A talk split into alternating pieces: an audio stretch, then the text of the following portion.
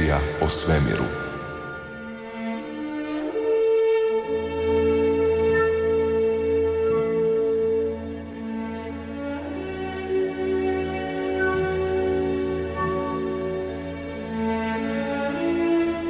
Želim vam dobru večer i dobrodošli u Andromedu, emisiju o svemiru drugog programa Hrvatskog radija koja traje već puno, puno, puno, preko 27 e, godina.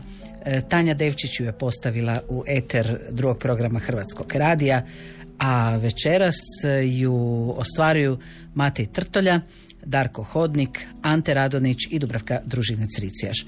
Ante, želim vam dobro, Dobro večer, pozdrav svima.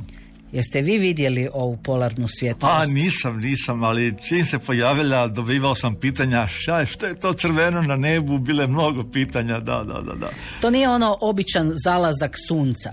Da, naravno, to nije bilo tamo gdje je zalazak sunca, to je baš bilo na sjeveru i naravno ovako nešto se ne događa često, makar češće zapravo nego što ljudi misle. Evo recimo, ja se sjećam one ratne 1991. godine kad smo vidjeli to crvenkasto svjetlo i ja nisam bio siguran da li je to, da li je to, nisam ni sad siguran da li je to bilo polarno svjetlo, ali bilo je nekoliko tih dana u te godine e, kad se javljalo da je to u biti to polarno svjetlo, to crveno koje se vidjelo na nebu, onda je to bilo i 2000. godine, pa 2003. pa 2005. pa 2015. Zadnji put, zadnji put su snimali e, 2015. godine u 17. ožujka je to bilo, to su one zadnje slike koje smo vidjeli, dakle te, te tog prošlog polarnog svjetla, vidjeli smo slike polarnog svjetla koje su bile snimljene sa Sljemena i evo sad nedjelju, evo, nakon možemo reći višegodišnje pauze, opet imamo.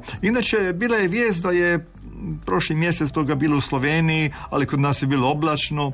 Imamo izvještaje da je u Mađarskoj ove godine bila vidljiva ta svjetlost, polarna svjetlost šest puta čak. Ali vidite, ako to traje desetak minuta i ako u tom vremenu niste vani i to ne bilo gdje u gradu, nego morate biti tamo gdje vam ne smeta gradsko svjetlo, e, mora biti vedro, nebo dosta čisto, jasno, e, mora biti dovoljno tamno da vam ne smeta gradska svjetlost. E, i sad pogoditi tih 10 minuta koje niko ne može prognozirati, makar naravno imamo lovce i, i kod nas imamo puno lovaca na polarnu svjetlost. Radi se o tome da vi pratite aktivnost sunca i kad se dogodi onaj snažni takozvani koronalni izbačaj na suncu i sunčeve atmosfere, onda prođe dva, tri dana dok to dođe do zemlje i onda već na stranici spaceweather.com ili stranica svemirskog vremena se, on, se ona već da, da procjena da li će možda biti nekakva geomanijska luja i oni to znaju nekad sa greškom od više plus minus više sati znaju najaviti da će to biti. I oni koji to prate onda nastoje tu noć kada ono postoji potencijalna mogućnost nastoje tu noć od večeri od početka večeri nastoje biti na nekom tamnom mjestu. Evo i naš poznati član astronomskog društva Beskraj Boris Štromar koji je poznati kao dobar eh, fo- fotoastromater, on je lijepo čekao na makar kaže kad je došao, već je ona glavna svjetlost prošla, ali više se čak nije vidjelo golim okom, ali on je uspio snimiti. Znači onda i kad se ne vidi golim okom, još uvijek današnji digitalni aparati još uvijek mogu snimiti to crvenilo, jel? tako da nekad ono pobjegne vam, ono vidjeli ste bilo je više nema, ali vi dalje snimate i na fotoaparatu se vidi to slabo crveno svjetlo koje, ne, koje više vi golim okom ne vidite. Znate, kad mi sad gledamo te slike, to crveno na nebu, to izgleda ono wow, međutim naravno digitalni aparat to tako dobro zabilježi, ali to nije tako intenzivno kad vi golim očima promatrate, makar se našli na nekom tamnom mjestu. Slična je stvar i sa kometima, kad vidimo one sjajne, blistave slike s kometima, a golim okom zapravo vidite kako je to dosta blijedo, blijedo na nebu. Tako da moramo razlikovati, jedno je kad vam digitalni aparat napravi jednu fotografiju i takav digita- digitalni aparat sa recimo nekom maksimalnom osjetljivošću ima eksponažu od recimo otprilike 20 sekundi i onda on to tako lijepo zabilježi daleko jače nego što mi e, naravno vidimo golim okom. Evo spomenuo sam Borisa Štromara koji je dočekao na Sljemenu bio spreman, bilo je još nekih e, da, da ih sad ne nabrajam, ni- nisam sva imena zapamtio, koji su uspjeli snimiti to polarno svjetlo, ali moram reći, vidjelo se iz Zagorja, iz Podravine, iz cijele sjeverne Hrvatske, imamo više njih koji su odmah počeli na Facebooku objavljivati slike e, polarne svjetlosti koje su snimili te večeri, a onda smo vidjeli, zapalilo nas je da smo vidjeli sliku iz Rogoznice, dakle iz Dalmacije. Onda bio je ponovno jedan val negdje oko 23 sata na večer, pazite, i čovjek je sa sjeverne strane Kozijaka u blizini Splita uspio je također snimiti, to je bilo vrlo manjeg intenziteta, ali znači bio je u nedjelju na večer još jedan val u 11 sati na večer. Tako da to znate ono, kad se smanji svjetlo, možda morate biti strpljivi još satima i očekivati da će se možda ponovo pojaviti. E sad vidite, ima jedna vrlo zanimljiva stvar. Baš danas, danas na stranici svemirskog vremena Space Weather da imali, imali smo informaciju da nije svugdje to polarno svjetlo baš bilo pravo polarno svjetlo. Kad kažem polarna svjetlost, onda je to službeno polarna svjetlost. Ali ima nešto što je jako slično, a što nije službeno polarna svjetlost. Recimo, e, imali smo obavijesti da, i slike da se čak vidjelo iz Grčke. A danas ima informaciju da se vidjelo iz Italije, u SAD-u i Sjeverne Amerike vidjelo se čak u Teksasu negdje na oko 30 stupnjeva širine, dakle dosta, dosta mala širina, ali kažu, e, iako je to bilo slično crveno svjetlo, ipak nije prava polarna svjetlo. O čemu se radi? Za vrijeme geomagnetske luje događa se nešto vrlo zanimljivo. Vi visoko u takozvanoj ionosferi imate ione koji, koji zapravo predstavljaju električnu struju. I kad je geomagnetska bura, onda se to poremeti. I onda se stvore i oni koji su manje energije, ali koji kad uđu u, u niže slojeve atmosfere stvaraju efekat kao ove e, električki nabijene čestice koje nam dolaze sa sunca. Dakle, mi znamo, evo upravo e, u nedjelju je stigao, možemo reći, onaj val koji je sa sunca krenuo dva dana ranije. Trećeg studenog je sunce imalo jedan, jedan, jedan jaki bljesak i imalo je takozvani taj koronalni izbačaj gdje je iz sunčeve atmosfere izbačeno groman oblak čestica visoke energije. I to sad više nije onaj običan takozvani zvijezdani vjetar, nego je sad tu puno veća količina čestica, puno veće brzine sa puno većom energijom, pretežno protoni i elektroni i onda naravno čekalo se da to dođe do zemlje, kad je to došlo do zemljine, do zemljinog magnetskog polja, dakle do zemljne magnetosfere, nastali ta geomagnetska oluja. I ova geomagnetska oluja imala je oznaku G3, što znači da je bila dosta, dosta jaka i ona je svoj maksimum imala negdje oko 18 sati i 40 minuta u nedjelju. To je bio maksimum te geomagnetske luje. Ali znamo što ima da već u, oko 18.15 se iz sjevernih krajeva kod nas vidjela se ta polarna svjetlost, ali kažu da je maksimum te oluje baš bio tu večer u 18 sati i 40 minuta, a kasnije su bili neki, neki manji valovi te iste, znači, geomagnetske oluje. Moram reći da je u nedjelju sunce imalo novi koronalni izbačaj, a inače Sunce je zapravo 3. studenog imalo dva koronalna izbačaja. Zato je to malo bilo komplicirano. Ali sad je novi koronalni izbačaj u nedjelju i očekuje se da bi sutra to moglo stići.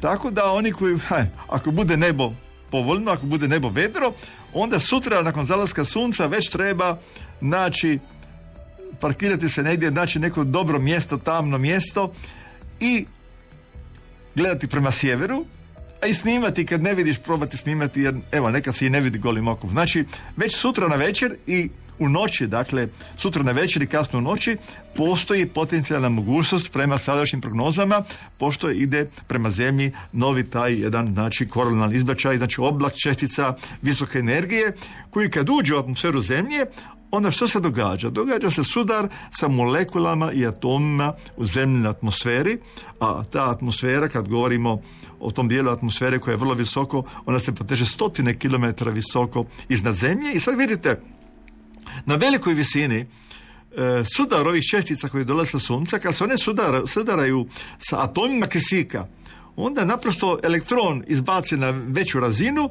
i kasnije taj elektron se vraća i ispušta višak energije i onda vam zapravo takva, takva, takav kisik vam onda šalje crvenu boju. To odgovara znači određenoj maloj dužini, to je ta crvena boja. Znači upravo e, to, to, ta reakcija kisika na tim velikim visinama stvara taj crveni sjaj i naravno zbog velike visine to može biti koju stotinu kilometara sjevernije od nas, ali zbog te velike visine mi to iz naših krajeva vidimo, znači da je tamo negdje iznad sjevera se to lijepo vidi. Evo baš vidio sam na slici Borisa Štromara da se čak vide velika kola na njegovoj slici i to velika kola koja su zapravo zaklonjena sa polarnom svjetlosti, tako da se iza polarne svjetlosti naziru zvijezde velike kola. To je fenomenalno kad vi uz polarno svjetlo možete snimiti, možete snimiti i zvijezde koje su i iza polarne svjetlosti i uvokolo te polarne svjetlosti. To su zaista lijepi, lijepi naravno jako rijetki, jako rijetki prizori. E sad vidite, e, ima sad jedna interesantna stvar upravo su, dakle danas su objavili stručnjaci koji su proučavali svoje pojave, objavili su da negdje je bilo crveno svjetlo, ali da nije bila prava polarna svjetlost. Ja sam sad rekao da ta polarna svjetlost nastaje E, kad se e, dakle čestice sunčevog vjetra sudaraju sa atomima i molekulama u atmosferi zemlje. Recimo na manjoj visini je onda prevladava ona zelena boja koju stvaraju sudari e, čestica sa molekulama i atomima dušika. Dušik daje više, zapravo dušik daje više jedan, dušik daje plavkasti sjaj, a zna biti i ljubičasti sjaj, međutim kisik koji nije jako visoko, on, on stvara još zelenu boju. A on opet na nekim malim visinama e, atomi kisika stvaraju, ja molekule kisika stvaraju vam, stvaraju vam opet crvenkasti sjaj. Ali ona najveća visina, kad govorimo e, polarne svjetlosti, je baš crveni sjaj zbog atoma kisika, a to je ono što se znači vidjelo u nedjelju na večer, dakle, iz naših krajeva. Znači, vidite, kad dođu te čestice i sudaraju se u atmosferi, onda sve ovisi o tome zapravo koja je to visina i kolika je gustoća atmosfere na toj visini. O tome zapravo ovisi boja.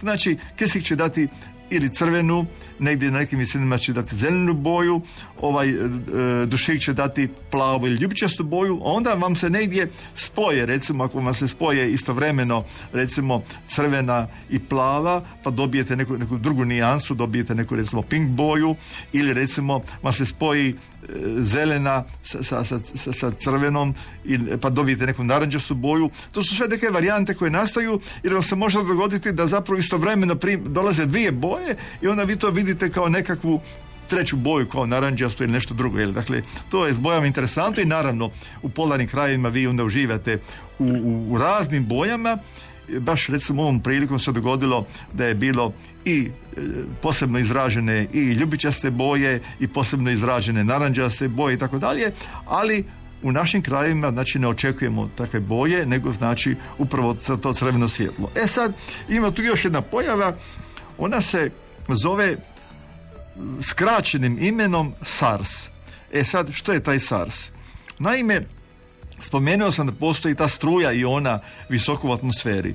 I to su, to su ioni vrlo visoke energije. Međutim, kod geomagnetske luje stvore se i ioni niske energije koji kad uđu u atmosferu isto stvaraju određene efekte koji liče na polarno svjetlo, ali se to službeno ne zove polarna svjetlost, nego se skraćeno zove SARS, a to je jedan naziv koji kad, pazi, to je otkriveno tek 1956. godine je to otkriveno, prije se to nije znalo, prije se mislilo da je to polarna svjetlost i e, ima jedan naziv za to koji nije u redu, to je kao Stable Auroral Red Arcs, znači to nije niti stabilno, niti aurora, ali se skraćeno zove skraćeno se zove SARS, i taj SAR zapravo je to crveno svjetlo koje je rezultat upravo tih struja u visokoj atmosferi zbog čega naprosto ti ioni kad se sudaraju sa molekulama atomima atmosferi stvaraju pojavu koja liči na polarno svjetlo. Ali kod te pojave zapravo imate situaciju da vam je polarno svjetlo, da, da vam takvo svjetlo bude recimo čak iznad glave, nije baš ono određeno kao što smo mi vidjeli, ja vjerujem da je ovo bila prava polarna svjetlost jer je baš bilo na sjeveru, a kod, kod ovog takozvanog Sarsa je to, to svjetlo ipak malo drugačije. Ono što sam vidio na slikama djeluje svjetlo dosta monotono. Ono, e, ovo, kod polarne svjetlosti se naziru neke zavijese. Na slikama koje su naši e, amateri snimili u nedjelju na večer, vidi se, vidi se, vidi se zrakaste strukture kao neke zavijese. i, i, te, te linije, te zrakaste strukture, one baš idu paralelno, možemo reći otprilike s meridijanom, a zapravo su one paralelne sa silnicama magnetskog polja. Jer pazite, te, te čestice, one vam zapravo jure po silnicama magnetskog polja i kruže oko silnica magnetskog polja i jure. I kako jure po silnicama magnetskog polja i to magnetsko polje ih baš vodi prema polovima. Znači bile su sad polarna svjetlosti bila i oko sjevernog polarnog područja i južnog polarnog područja, znači ona je Aurora Borealis sjeverno, a južna polarna svjetlost je Aurora Australis. I sad vidite, e, naprosto silnica magnetskog polja vas vode prema magnetskom polu. I zato sve te čestice jure prema tom polu i tamo vam je kao nekakva rupa u magnetosferi. Tako da vam tamo najlakše, najlakše vam te čestice uđu bliže e, zemlji, upravo tu gdje je to takozvana rupa u magnetosferi, a onda teško mora biti dosta jaka geomagnetska luja da se to vidi iz naših krajeva. Znači, te čestice jure zarobljene silnice magnetskog polja, one su kao zarobljene i te silnice magnetskog polja, te čestice baš vode prema polovima i zato u polovnom području imate situaciju da te čestice mogu stići i na manje visine gdje izazivaju onda takva čarobna, čarobna svjetlusanja. I sad kad sam prije spomenuo ovaj SARS koji zapravo nije prava aurora, nego, nego je to zapravo rezultat te struje i ona u atmosferi zemlje koja stvara to svjetlo, e, iz toga može prizaći još nešto što se skraćeno zove Steve. I to je zapravo tek u mnogi vrijeme otkriveno. Naime, dogodi vam se zapravo da imate nekakvu struju koja vam stvori na nebu jedan dugačak rep nije, nije baš sličan kometu, ali izdužen poput kometa. I to zna biti, to se sad isto snimilo e, u nedjelju, da je bilo ono skoro preko cijelog neba. Nešto jako intenzivno, kao jedna pruga velika koju vam stvara, dakle, takva jedna struja čestica i ona se skraćeno zove Steve, to je vrlo slabo, inače poznato, otkriveno je dakle u zadnje vrijeme, ali ona sasvim drugačije izgleda, nju sasvim razlikujete od polarne svjetlosti, a taj Steve se često razvije upravo za vrijeme geomagnetske luje i on se razvije iz ove pojave koju smo spomenuli SARS, iz te takozvane lažne aurore se je razvije ovaj Steve koji je onako kao neki mač ide preko neba u atmosferi u jednoj dugačkoj, dugačkoj prugi. Jel? Da, evo, e, Nenad, e, kaže pozdrav od Hvaranina, nam šalje Auroru Borealis e, i Vojvodina i Loznica i na, na puno mjesta fantastične fotografije koje nam je poslao na, na mail. A sad, Ante, vežemo li polarnu svjetlost za hladnija godišnja doba? Pa zapravo ona je dosta vezana za sunčevu aktivnosti. I sad kako mi očekujemo da u roku od godine dana ili nešto će sunce biti u svom maksimumu, i to se ne može točno predvidjeti, to može biti za godinu, godinu i pol, možda i dvije godine, jeli? Znači, kako idemo prema maksimumu, onda možemo očekivati daljna polarna svjetla, ali zima je najpogodnija za promatranje, jer u, ljetnim, u ljetnim recimo mjesecima imamo puno vodene pare koja onda vidljivost nije dobra, ali u onim hladnim zimskim noćima imate takvu situaciju da je atmosfera ono kristalno čista i onda se lakše i ljepše vidi takva jedna aurora. Ali možemo reći kad govorimo o ovim šansama kod nas kad bude opet neka jača magnetska luja, a možda već bude i sutra, ne onako jaka kao u nedjelju, moram reći da će postati šansa u narednih tri, četiri godine od sada, tri, četiri godine će biti šansa da u tom vremenu vidimo da nam se možda, možda nam se dogodi dakle još kakva, kakva polarna svjetlost u ovih nekoliko godina koje nas čekaju, baš zato što je sunce ide prema svom maksimumu, pa onda možemo to očekivati ili godinu dvije prije maksimuma, odnosno godinu dvije poslije tog sunčevog maksimuma za koji ne može niko točno reći u kojem mjesecu točno kada će biti sunčev maksimum, jer to je ciklus od 11 godina, ali taj ciklus nikad nije točno 11 godina, pa se tek naknadno zapravo ustanovi koliko je taj prošli ciklus bio, bio dugačak i nikad ne možete znači dobiti neke procjene. A ti sad još nešto reći, recimo sad u ovome trenutku, u ovome trenutku javljaju da je brzina sunčevog vjetra 610 km u sekundi. Obično je pro, prosječno negdje oko 400, znam da u nedjelju bilo je već prelazilo je 500, ali recimo sad dok mi pričamo, brzina sunčevog vjetra je 610 km u sekundi, to je zaista rijetko, jeli? Premda recimo gustoća protona u centimetru kubičnom momentalno je jako mala, manje od jednog protona u centimetru kubičnom, a zna biti i desetak protona u jednom kubičnom centimetru e, kad govorimo upravo o tom sunčevom vjetru koji stalno stroji sa sunca. I moram još nešto spomenuti, onaj satelit koji ima onu čujenu Epic kameru, gdje vi svaki dan, ako napišete na, na Google Epic NASA, ćete vidjeti tu Epic kameru koja vam svaki dan donese cijelu seriju slika dnevne strane zemlje. Pa vi svaki dan možete pratiti što je prethodnog dana bilo oblačnost po cijeloj našoj zemaljskoj lopti, jer vidite cijelu zemlju. Zemlja se vrti, a on stalno gleda tu dnevnu stranu zemlje, pa vidite cijelu, dakle, zapravo zemljinu kuglu s te daljine od milijun i pol kilometara i taj satelit prvi zabilježi kad stignu čestice sa sunca, jer on između nas i sunca, on je kod točke Lagrange 1. I taj satelit, on, ovisno o brzini kojom ide taj sunčevi vjetar, on javi recimo ili 45 minuta ili čak skoro 60 minuta treba vremena dok te čestice dođu od satelita do zemlje, tako da malo prije nego što stignu do zemlje, to je često manje od sat vremena prije, taj satelit na milijun pol kilometara, on registrira da upravo sa sunca počinje stizati taj, možemo reći, novi val, novi taj oblak čestica visoke energije, tako da nam taj satelit pomaže na neki način u nekim procjenama da se vidi e, kako to ide, jer dobijete podatke koliko na toj daljini je, je, je brzina tog vjetra i tako dalje, što pomaže znači dalje u prognozama. Jel? I onda dolazimo e, do komentara, ajde ne lažite narodu, to je ko zna što u daljini eksplodiralo. Da, znate, uvijek se nađu ljudi koji pojma nemaju temi, a onda baš ti ljudi koji pojma nemaju o pravoj temi, oni, oni vole onda diskutirati, ali ne možeš, e, to je jako, jako jadno kad ti želiš diskutirati o nečemu o, o čemu nemaš pojma. Ako, ako želiš o nečemu raspravljati, onda moraš zaista detaljno to proučiti, pogotovo ako, ti, ako, ako nisi na neki način u tome, ako slabo znaš fiziku, ako slabo znaš geografiju i onda još se uplećeš te teme, to je onda jako teško. Znamo da, za HARP što se, o čemu se radi. Radi se o sklopu antena koje su bile napravljene da se istraže ionosfera. Ionosfera je jako važna. Svi smo mi imali priliku nekada da slušamo preko kratkih valova ono doba kad nije bilo interneta i nije bilo satelita, pa smo preko kratkih valova slušali daleke emisije radiopostaja, jer se određeni radiovalovi odbijaju od ionosfere. I to je naravno i vojsci bilo interesantno.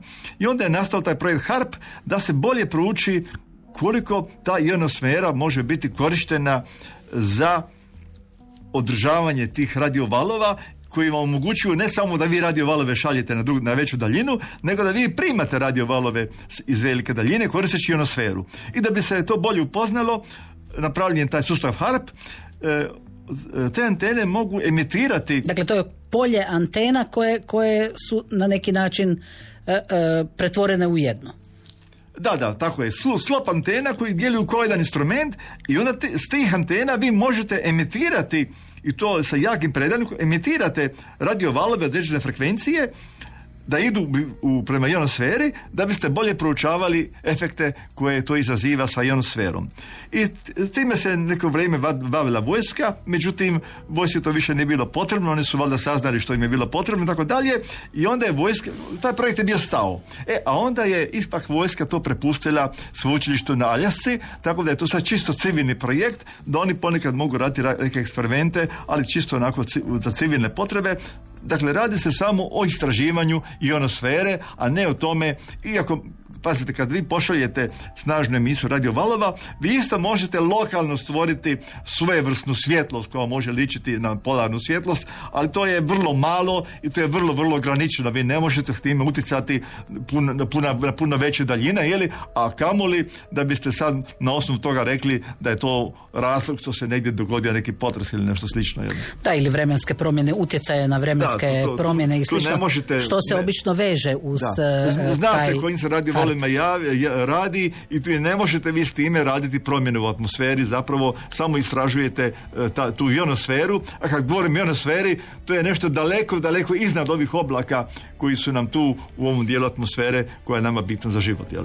Da, e, onako na, na e, granici zapravo se govori i o utjecaju na, na tlak, na čak i na, na ljudsko ponašanje. Govori se o tim visokim i niskim frekvencijama, e, ali apsolutno to je nešto što postoji, što se istražuje i što radi. E, čak se uz ovo e, polarno svjetlo sada govori o tome da su oni, da je taj harp imao četiri dana pojačane aktivnosti, pa neki povezuju i to. Da, imao je, ali kažem, to je, on, on, ne može, on ne može stvarati promjene u sferi puno dalje od mjesta gdje se nalazi. Dakle, to je u onom pustom predjelju i tu lokalno oni su radili te eksperimente, ali kažem, to je ionosfera, to nije nešto što je vezano za ovaj donji dio atmosfere gdje se sve odgrava. Ionosfera je za naše pomoje vakuum, to je toliko, to je toliko ovaj, razređen, razređena atmosfera da to više liči na vakuum nego na pravu atmosferu. Dakle, to nije nešto što bi utjecalo, znači, možemo reći, na neke, na neke ovaj, ovaj, vremenske promjene. Jel? Evo, Vladimir e, nam se javlja iz Njemačke, kaže u visini sam Hamburga, e, sjever, zapadno sam na Atlantiku skoro, ovdje je bilo, kaže, nevjerojatno, izgledalo je kao požar, e, s tim da ljudi gledaju u mobitele, a ne u nebo.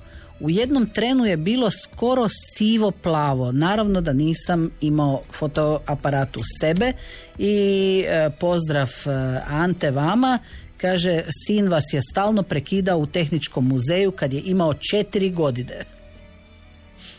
Kad ste valjda imali neko predavanje.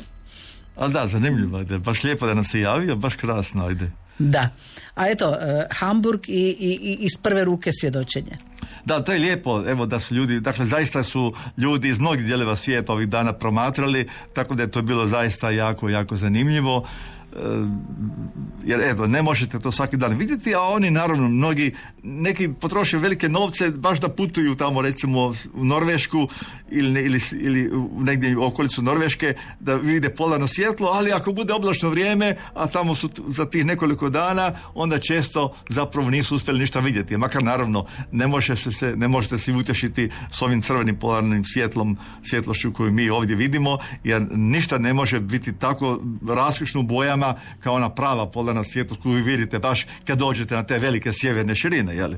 Evo, gospodin iz Hamburga e, spominje to sivo-plavu boju, ovdje se je vidjela crvena boja, zelene čak e, e, nije e, da. bilo, a nekako uvijek i sami ste rekli Ante kad govorimo i gledamo neke reportaže sa sjevernih dijelova ove naše zemlje, onda su to nekakve ono divlje, divlji predivni pla, onako pramenovi baš zelene, dominirajuće zelene boje. I svi oni koji žele uživati u tim bojama lako mogu na internetu pronaći gdje, gdje možete svaki dan vidjeti zapravo nove slike aurore borealis, toga ima za jako, jako puno i vi svaki dan možete pratiti novosti vezane, ono da li je bilo prošle noći polarno svjetlo, e, kako je bilo, ko je sve to snimao, imate predivne slike i to je svaki dan raskošno, tako da ako i ne putujete tamo, ali kroz te slike možete doživjeti puno zapravo, uh, razno, rekao bih, puno raznobojnije, raznovrsnije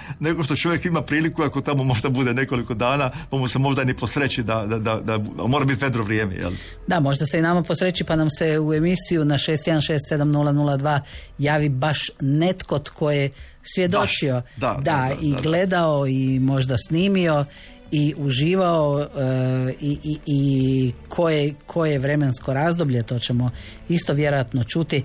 Uglavnom, iz naših krajeva se vidjela ta polarna svjetlost, nije česta pojava i eto, oni koji su imali sreću zaista su mogli uživati u tom fenomenu.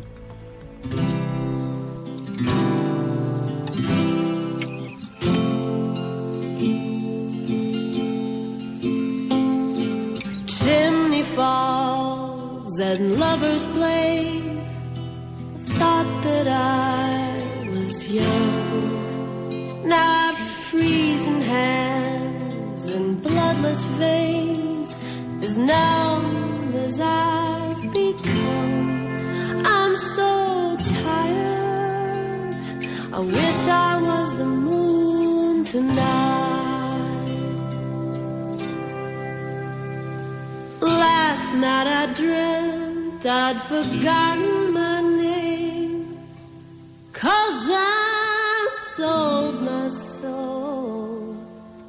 But I won't just the same.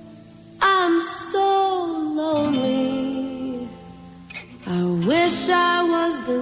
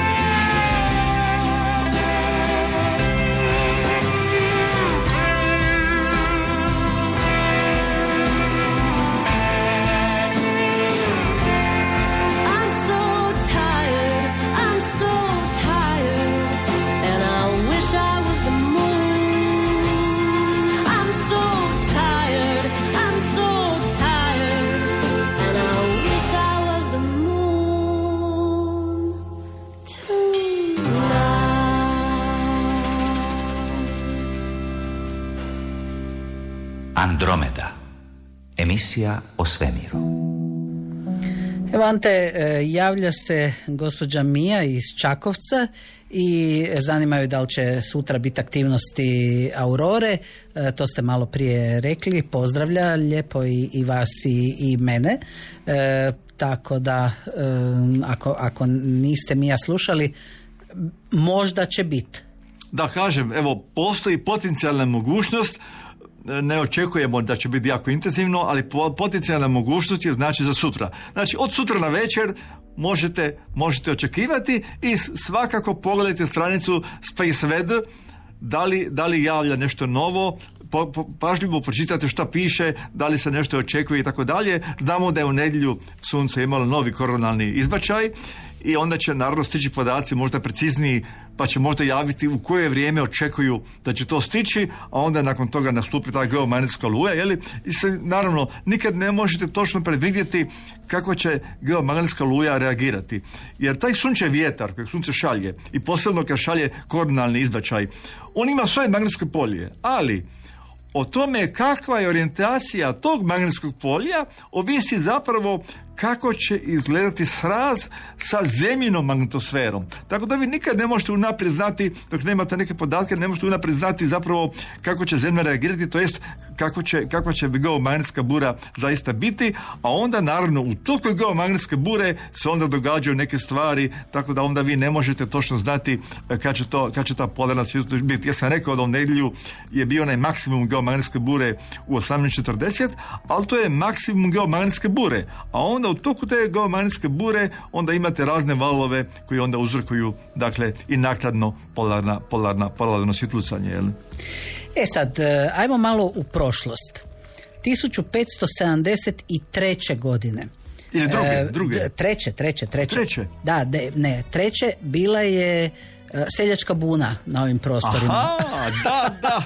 Uvijek, pa da uvijek možete spojiti neki događaj koji je najavio ratno stanje, da, da. A kako je 1572. godine e, bila e, e, supernova i kako je to ostalo e, zabilježeno, a jučer je bila baš ta obljetnica. Da, ja sam bio našao jedan datum jučer, ali ima više tih datuma. Uglavnom, ovih dana je upravo točno navršilo se mislim točno 451 godina, dakle zaista to je, to je dakle preko 4,5 stoljeća od te čuvene supernove koja je zaista čuvena supernova. Ona se često zove Tihova supernova po astronomu Tihu Brahevu. Makar postoje podaci da je neko drugi prvi promatrao zapravo tu supernovu, ali kako ju je koju je prije vidio. Ali kako Tiho Brahe bio poznat, onda je na neki način on često onako službeno naveden da je on kao otkrivač i onda se ta supernova zove Tihova ili Braheva supernova, znači iz 1572. godine. Samo naravno, ona je daleko nekih recimo 8000 svjetlosnih godina od nas i ona se naravno i danas istražuje. Zašto? Jer radi se o zvijezdi koja je eksplodirala, koja je izbacila ogromnu količinu materijala. Kad se rasprsla, onaj ostatak se sažeo i postoje kompaktni objekt, ali najveći dio mase te zvijezde kod eksplozije se rasprsnuo u prostoru i onda je stvorio jednu posebnu maglicu i naravno ta maglica se i dan danas širi i onda naravno svemirski teleskopi posebno e, snimaju tu maglicu ostatak e, te, te supernove u raznim dijelovima spektra pa je tako recimo poznato snimanje observatorija koji snima u X području, a to je rentgenski observatorij Chandra koji kruži u velikoj električnoj stazi oko našeg planeta i on je aktivan već, već preko 20 godina i on je dosta snimao u X području upravo ovaj ostatak. Znači, taj ostatak se i danas istražuje da bismo bolje upoznali sa tom evolucijom takve jedne maglice koja je ostatak takve jedne eksplozije. Vidite, kad kažemo da recimo daleko možda 8000 svjetlosnih godina, nije sad važno kad se ona dogodila, ali mi znamo da je prošlo otprilike 4,5 stoljeća od tog momenta eksplozije kad se ona vidjela. Prema tome mi, nam je bitan taj raspon da mi znamo, aha, 4,5 stoljeća su prošla od te eksplozije, e, kako ta magnica izgleda 4,5 stoljeća do sada, kakva je bila evolucija tog materijala koji se širi u prostoru, gdje se taj materijal sudarao, onaj brži je udarao, one sporije dijelove maglice i tako dalje. To je nama važno. Znači, Nije važno koliko je tisuća godina prošlo, nama je bitno zapravo da mi znamo datum kad je bila eksplozija i da onda znamo zapravo koliko je vremena prošlo, a nije sad važno kad, kad, kad se to stvarno dogodilo u stvarnosti, je li? bitno je da mi znamo za ovo naše vrijeme kad mi vidimo što se događa. I sad pazite, kod te, kod te supernove recimo je interesantno da, da tamo gdje imate e,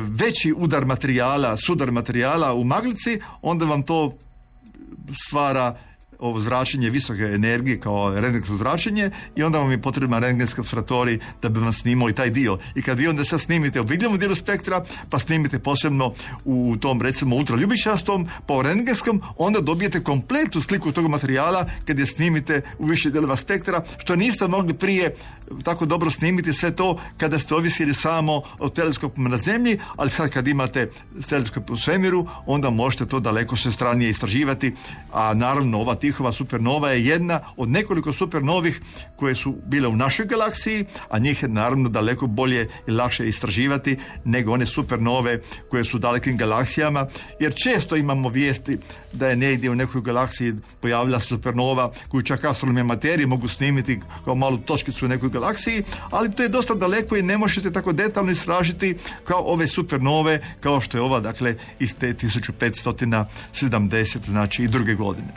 Kažete Ante, e, dakle kako, kako je jedan e, danski astronom i znanstvenik tada prije toliko godina 1572. e, prepoznao nešto što je supernova, da li se to tada tako E, imenovalo ili je to bilo nešto drugo? Trebalo je proći puno vremena da bi mi to zvali supernova. Tada je to bila nova zvijezda. Jednostavno, onaj koji je pratio nebo, on je znao gdje se nalaze određene zvijezde, znao je gdje su one zvijezde lutalice, to su bili planeti, znao je koji su planeti koje možete vidjeti, koji lutaju po nebom, a ostale su zvijezde fiksne. Međutim, kad vi vidite da na mjestu gdje nije bilo zvijezde, jer imate već radili se karte zvijezdane, imate kartu, i onda vidite tamo gdje nije bilo zvijezde, pojavi se nova sjajna zvijezda. I posebno to što ta zvijezda onda pojačava sjaj, E, onda je to nešto konkretno. Recimo, bilo je zabilje, čak imamo zabilježeno da je nakon nekoliko dana, 16. studenog te godine, da je dostigla sjaj minus 4 i da se otprilike približila sjaju Venere, ne znamo točno koliko je možda bila i sjajnija od Venere, jer su vidjeli tu supernovu i po danu, što nije prvi put da imamo izvješta da se neka supernova vidi po danu. Znači, jednostavno, to onda na neki način je jedno veliko iznađenje, jer svi misle, gle, zvijezde su uvijek gore, pa i planete su uvijek gore, samo mijenjaju položaj, ali vidite uvijek zvijezda, onda odjednom nova zvijezda, koje prije nije bilo. I nakon nekog vremena prođu tjedni, prođu mjeseci, te zvijezde opet više nema, nestale. je. To je bilo nešto što je ljude jako izluđivalo, pogotovo one koji su na neki način se bavili astronomijom, jer to je ipak rijedak događaj, to je ono teško je doživjeti u jednom stoljeću više od jedne takve supernove, ako ste uopće doživjeli za svog života jednu supernovu. Je li to prije teleskopa?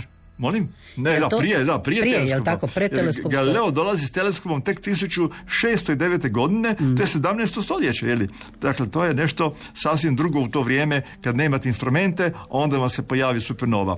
I dosta brzo se pojavila nova u doba Johannesa Keplera, a to je bilo 1600 i sad ne znam koje godine, ali je Johan Kepler također također promatrao promatrao ovaj tu, tu- ne znam što je mogao vidjeti, tad još nije bilo dalekozora, ali je on isto vidio jednu supernovu. Jel?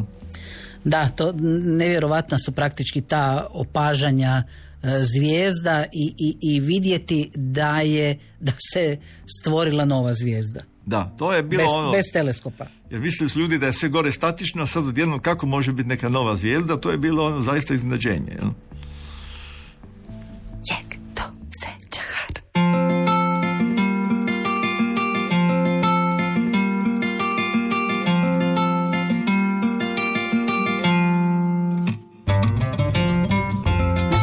Zvijezda pjevaju tvoj san Na tisuće zvijezda pjevaju tvoj san. Na tisuće zvijezda pjevaju tvoj san. Na tisuće zvijezda pjevaju tvoj san. Ostani uz mene. Ostani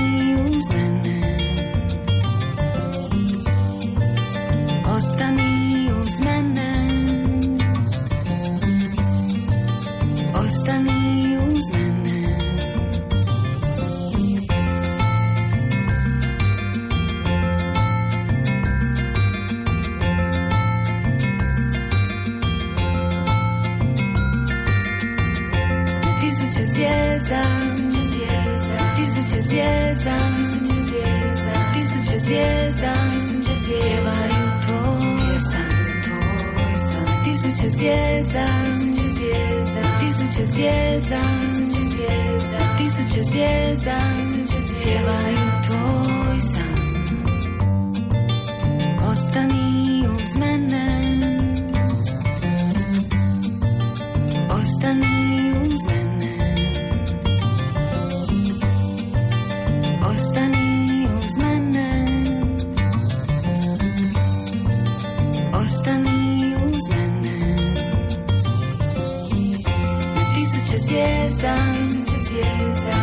zvijezda Tisuće zvijezda Tisuće zvijezda Tisuće zvijezda Tisuće zvijezda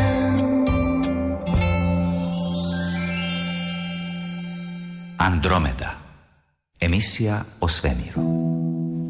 Koliko god e, Ante e, to bilo bojano i tako e, napravljeno da bude još fantastičnije nego što je u, u, u pravim originalnim snimkama. U zvježđu Orion maglica u obliku konjske glave zahvaljujući teleskopu Euklid izgleda mrak. Da, samo naravno, ja bih rekao, još veći mrak je bio na nekim slikama koje smo prije vidjeli. Naravno, svaki dobar astroamater e, dobro poznaje tu famoznu konjsku glavu koja predstavlja jednu tamnu maglicu gdje imate puno e, gustog materijala, plina i prašine, a onda iza nje vam svijetli jedna maglica, tako da se u pozadini to, to svjetlo na neki način vam pojačava tu tamnu maglicu koju mi zovemo konjska glava, Rim oblik konjske glave, a od nas, od te maglice do nas svjetlo putuje 1500 godina otprilike. Dakle, snimao je astronomija materi i naravno snimao je Hubble, snimao je James Webb, naravno, ali evo, sad imamo jednu novu sliku jer je snimio Euklid, naime Euklid, teleskop, svemirski teleskop Euklid Europske svemirske agencije, on je lansiran 1. srpnja odakle ovoga ljeta i upravo danas, ono kao što su najavili, oni su danas objavili prvih pet službenih slika u, u boji koje je napravio teleskop Euklid, koji tek treba početi svoj, možemo reći, onaj redovni rad.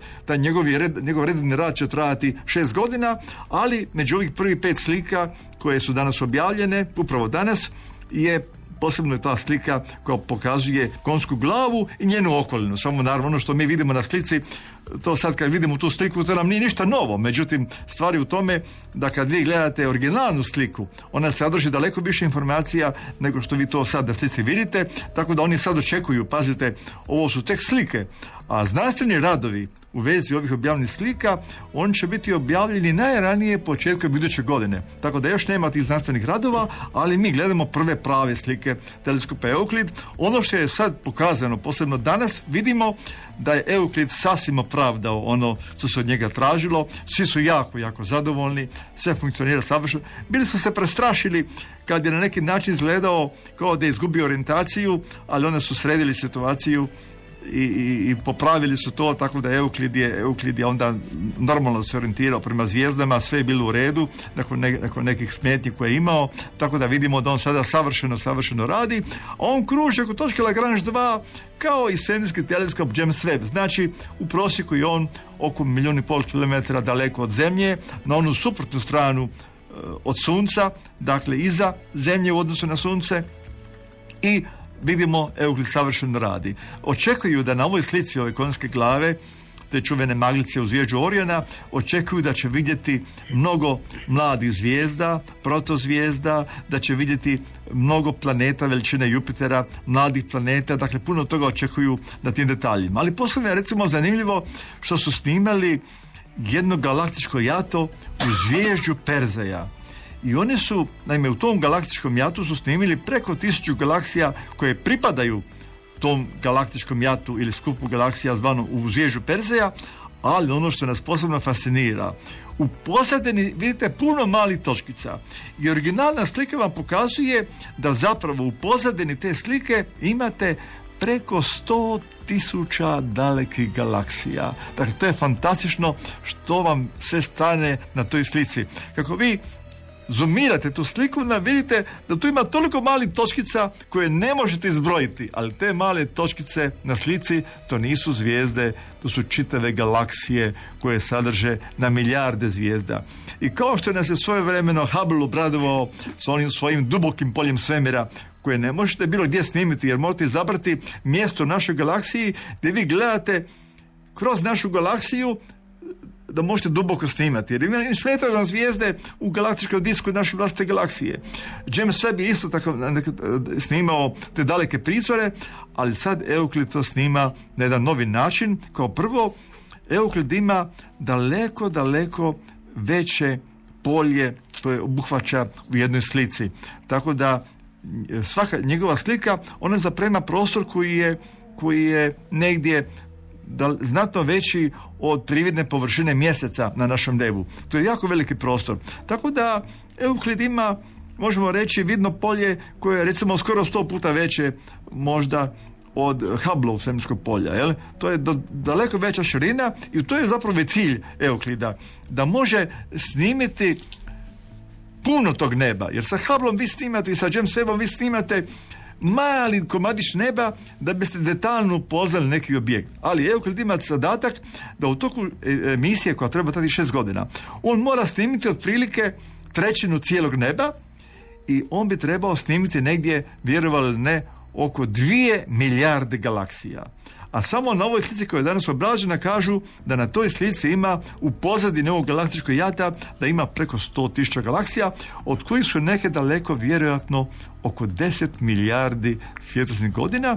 Tako da imate situaciju da Euklid snima i možemo reći ima široko vidno polje, a a istovremeno je tako osjetljiv da može, se snim- može snimati galaksije koje su daleko, kažu da će moći snimati galaksije koje su daleko do 10 milijardi svjetlosnih godina. Inače, nema on jako veliki teleskop, on ima teleskop promjera 1,30 m, to je poseban teleskop koji ima tri zrcala i njegova fokusna daljina je, teoretična daljina mu je negdje 24,5 metra, ali je tako napravljen da može znači dosta detaljno, jasno snimati velike predjele neba i zato očekujemo da će nam takav način snimanja omogućiti da možda doznamo tu tajnu ono, možemo reći tamnog svemira, kad je riječ o tamnoj materiji i o tamnoj energiji. A za tamnu energiju će nam baš biti potrebno da dobro upoznamo brzinu udaljavanja objekata od nas, to će biti moguće sa jako puno podataka, pogotovo kad će biti dakle, puno ovakvih mjerenja. Moram reći da svemirski teleskop Euclid, koji inače ima oko dvije tone, on ima dva glavna instrumenta. Jedan je kamera koja snima u vidljivom dijelu spektra, a druga kamera, ona snima u bliskom infracrvenom dijelu do dva mikrona i ona tu snima, ona je tu kao fotometar u bliskom infracrvenom području, a ujedno je spektrometar za infracrveno područje. I to će omogućiti te dragocjene podatke koje će nam možda pružiti neku revoluciju u našem poznavanju svemira i zato je Euklid jako, jako važan, a vidimo njegova misija je dakle upravo krasno, krasno počela i naravno e, tu je i slika jednog kuglastog jata. Naime, e, takvo kuglasto jato zvijezda koje se nalazi, imamo u našoj galaksiji preko stotinu, možda oko 150 kuglastih jata, ovakvo jedno kuglasto jato koje je sada snimio Euklid, ono sadrži stotine tisuća zvijezda, ali kad e, ovi teleskopi kao Hubble, James Webb, kad snime takvo jedno zvijezdano jato, globalno zvijezdano jato, kad ga, kad, ga, snime, onda vam ono je toliko veliko da ne stane cijelo u slici. A kod Euklida je kompletno takvo kuglasto zvijezdano jato stalo u jednu sliku s time da vi mnoge zvijezde još možete razlikovati. Dakle, imate jako dobru razlučivost, a cijelo vam je, cijelo vam je to kuglasto jato u jednoj, u jednoj slici. A- ali kad imate jednu sliku kugl- kuglastog zvijezdanog jata, onda ne možete na drugim teleskopima prepoznati toliko detalja koliko može sada ovaj Euklid. A zašto je to recimo važno? Naime, ako je to kuglasto jato, pazite, kuglasta jata u našoj galaksiji, oni, oni vam, ta kuglasta jata vam kruže oko centra galaksije u velikim izduženim stazama, kao neki sateliti, kao sateliti naše galaksije. Ali su tu negdje, oni su, nisu tu, oni nisu u ravnini galaktičkog diska, nego mogu biti njihove ravnine kretanja različito položene pod nekim kutom u odnosu na disk galaksije. Ali oni se udaljavaju od tog diska i tako dalje.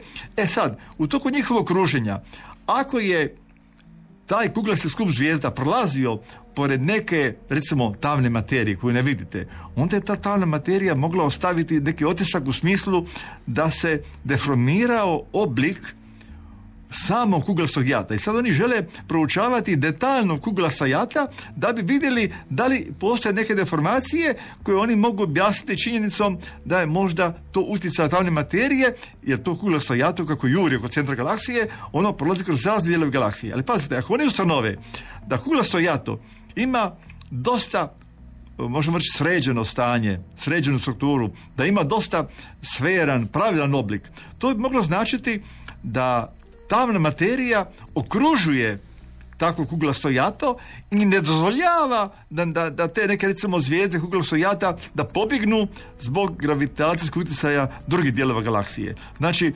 istraživanje kuglastih jata će nam možda pomoći da na, naslutimo da li kuglasta jata imaju oko sebe tu tamnu materiju koja osiguravaju takav pravilan oblik kuglastog jata kao što to znači na slikama jeli izgleda. Mogu li u ovaj vaš e, komentar zapravo ukomponirati pitanje e, Krešimira, našeg slušatelja, ako se zvijezde udaljuju jedne od drugih kao da ih nešto između njih neprestano gura i ako se prostor u okolini rotirajućih zvijezda i sam rotira, je li onda prihvatljivije prostor nazivati nekakvom vrstom magičnog fluida, a ne samo običnom prazninom? Je li to, to na tragu zapravo e, tamne materije i energije? Ma, gle- mislim ovako, kad govorimo o prostoru, nije to, nije to baš potpuno prazan prostor. Svugdje postoje nekakvi, negdje, neki atomi, nekakva zračenja, tako da to nije idealno prazan prostor. Zato je teško, teško o tome govoriti, jeli.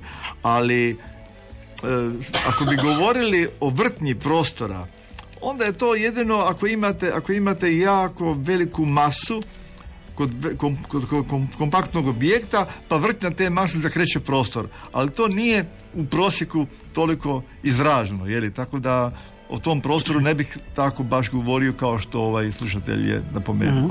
E, još ću jedno pitanje e, pročitati.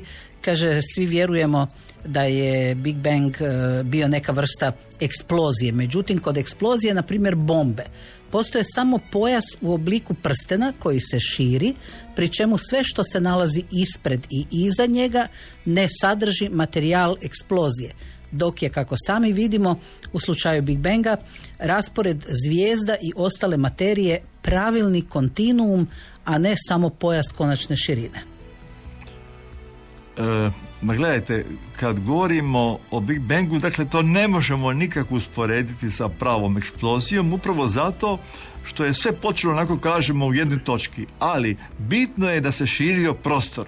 Znači ovdje morate uzeti u obzir da se prostor širio, a to je ono što mi logički zapravo ne možemo shvatiti, ne možemo razumjeti da iz te točke se zapravo i sam prostor počeo širiti. Tako da zapravo ta točka, ona je mi smo i dalje u toj točki samo što se ona raširila. Tako da to nikako ne možemo usporediti sa onom klasičnom eksplozijom, jel?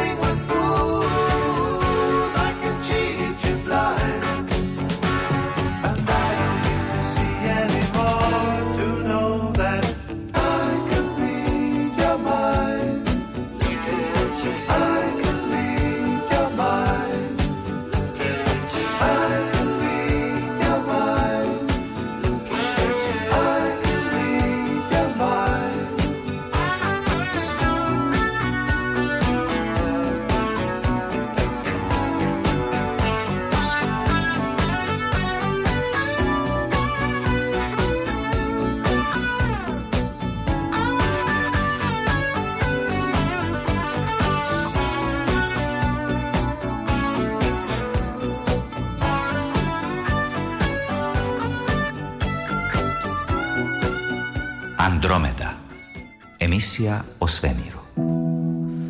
A o tom svemiru u Andromedi govori nam e, Ante Radonić. Ante, e, došli smo do još jedne e, vijesti ili novosti, kako hoćete, o najstarijoj crnoj rupi koja je samo 470 milijuna godina nakon velikog praska.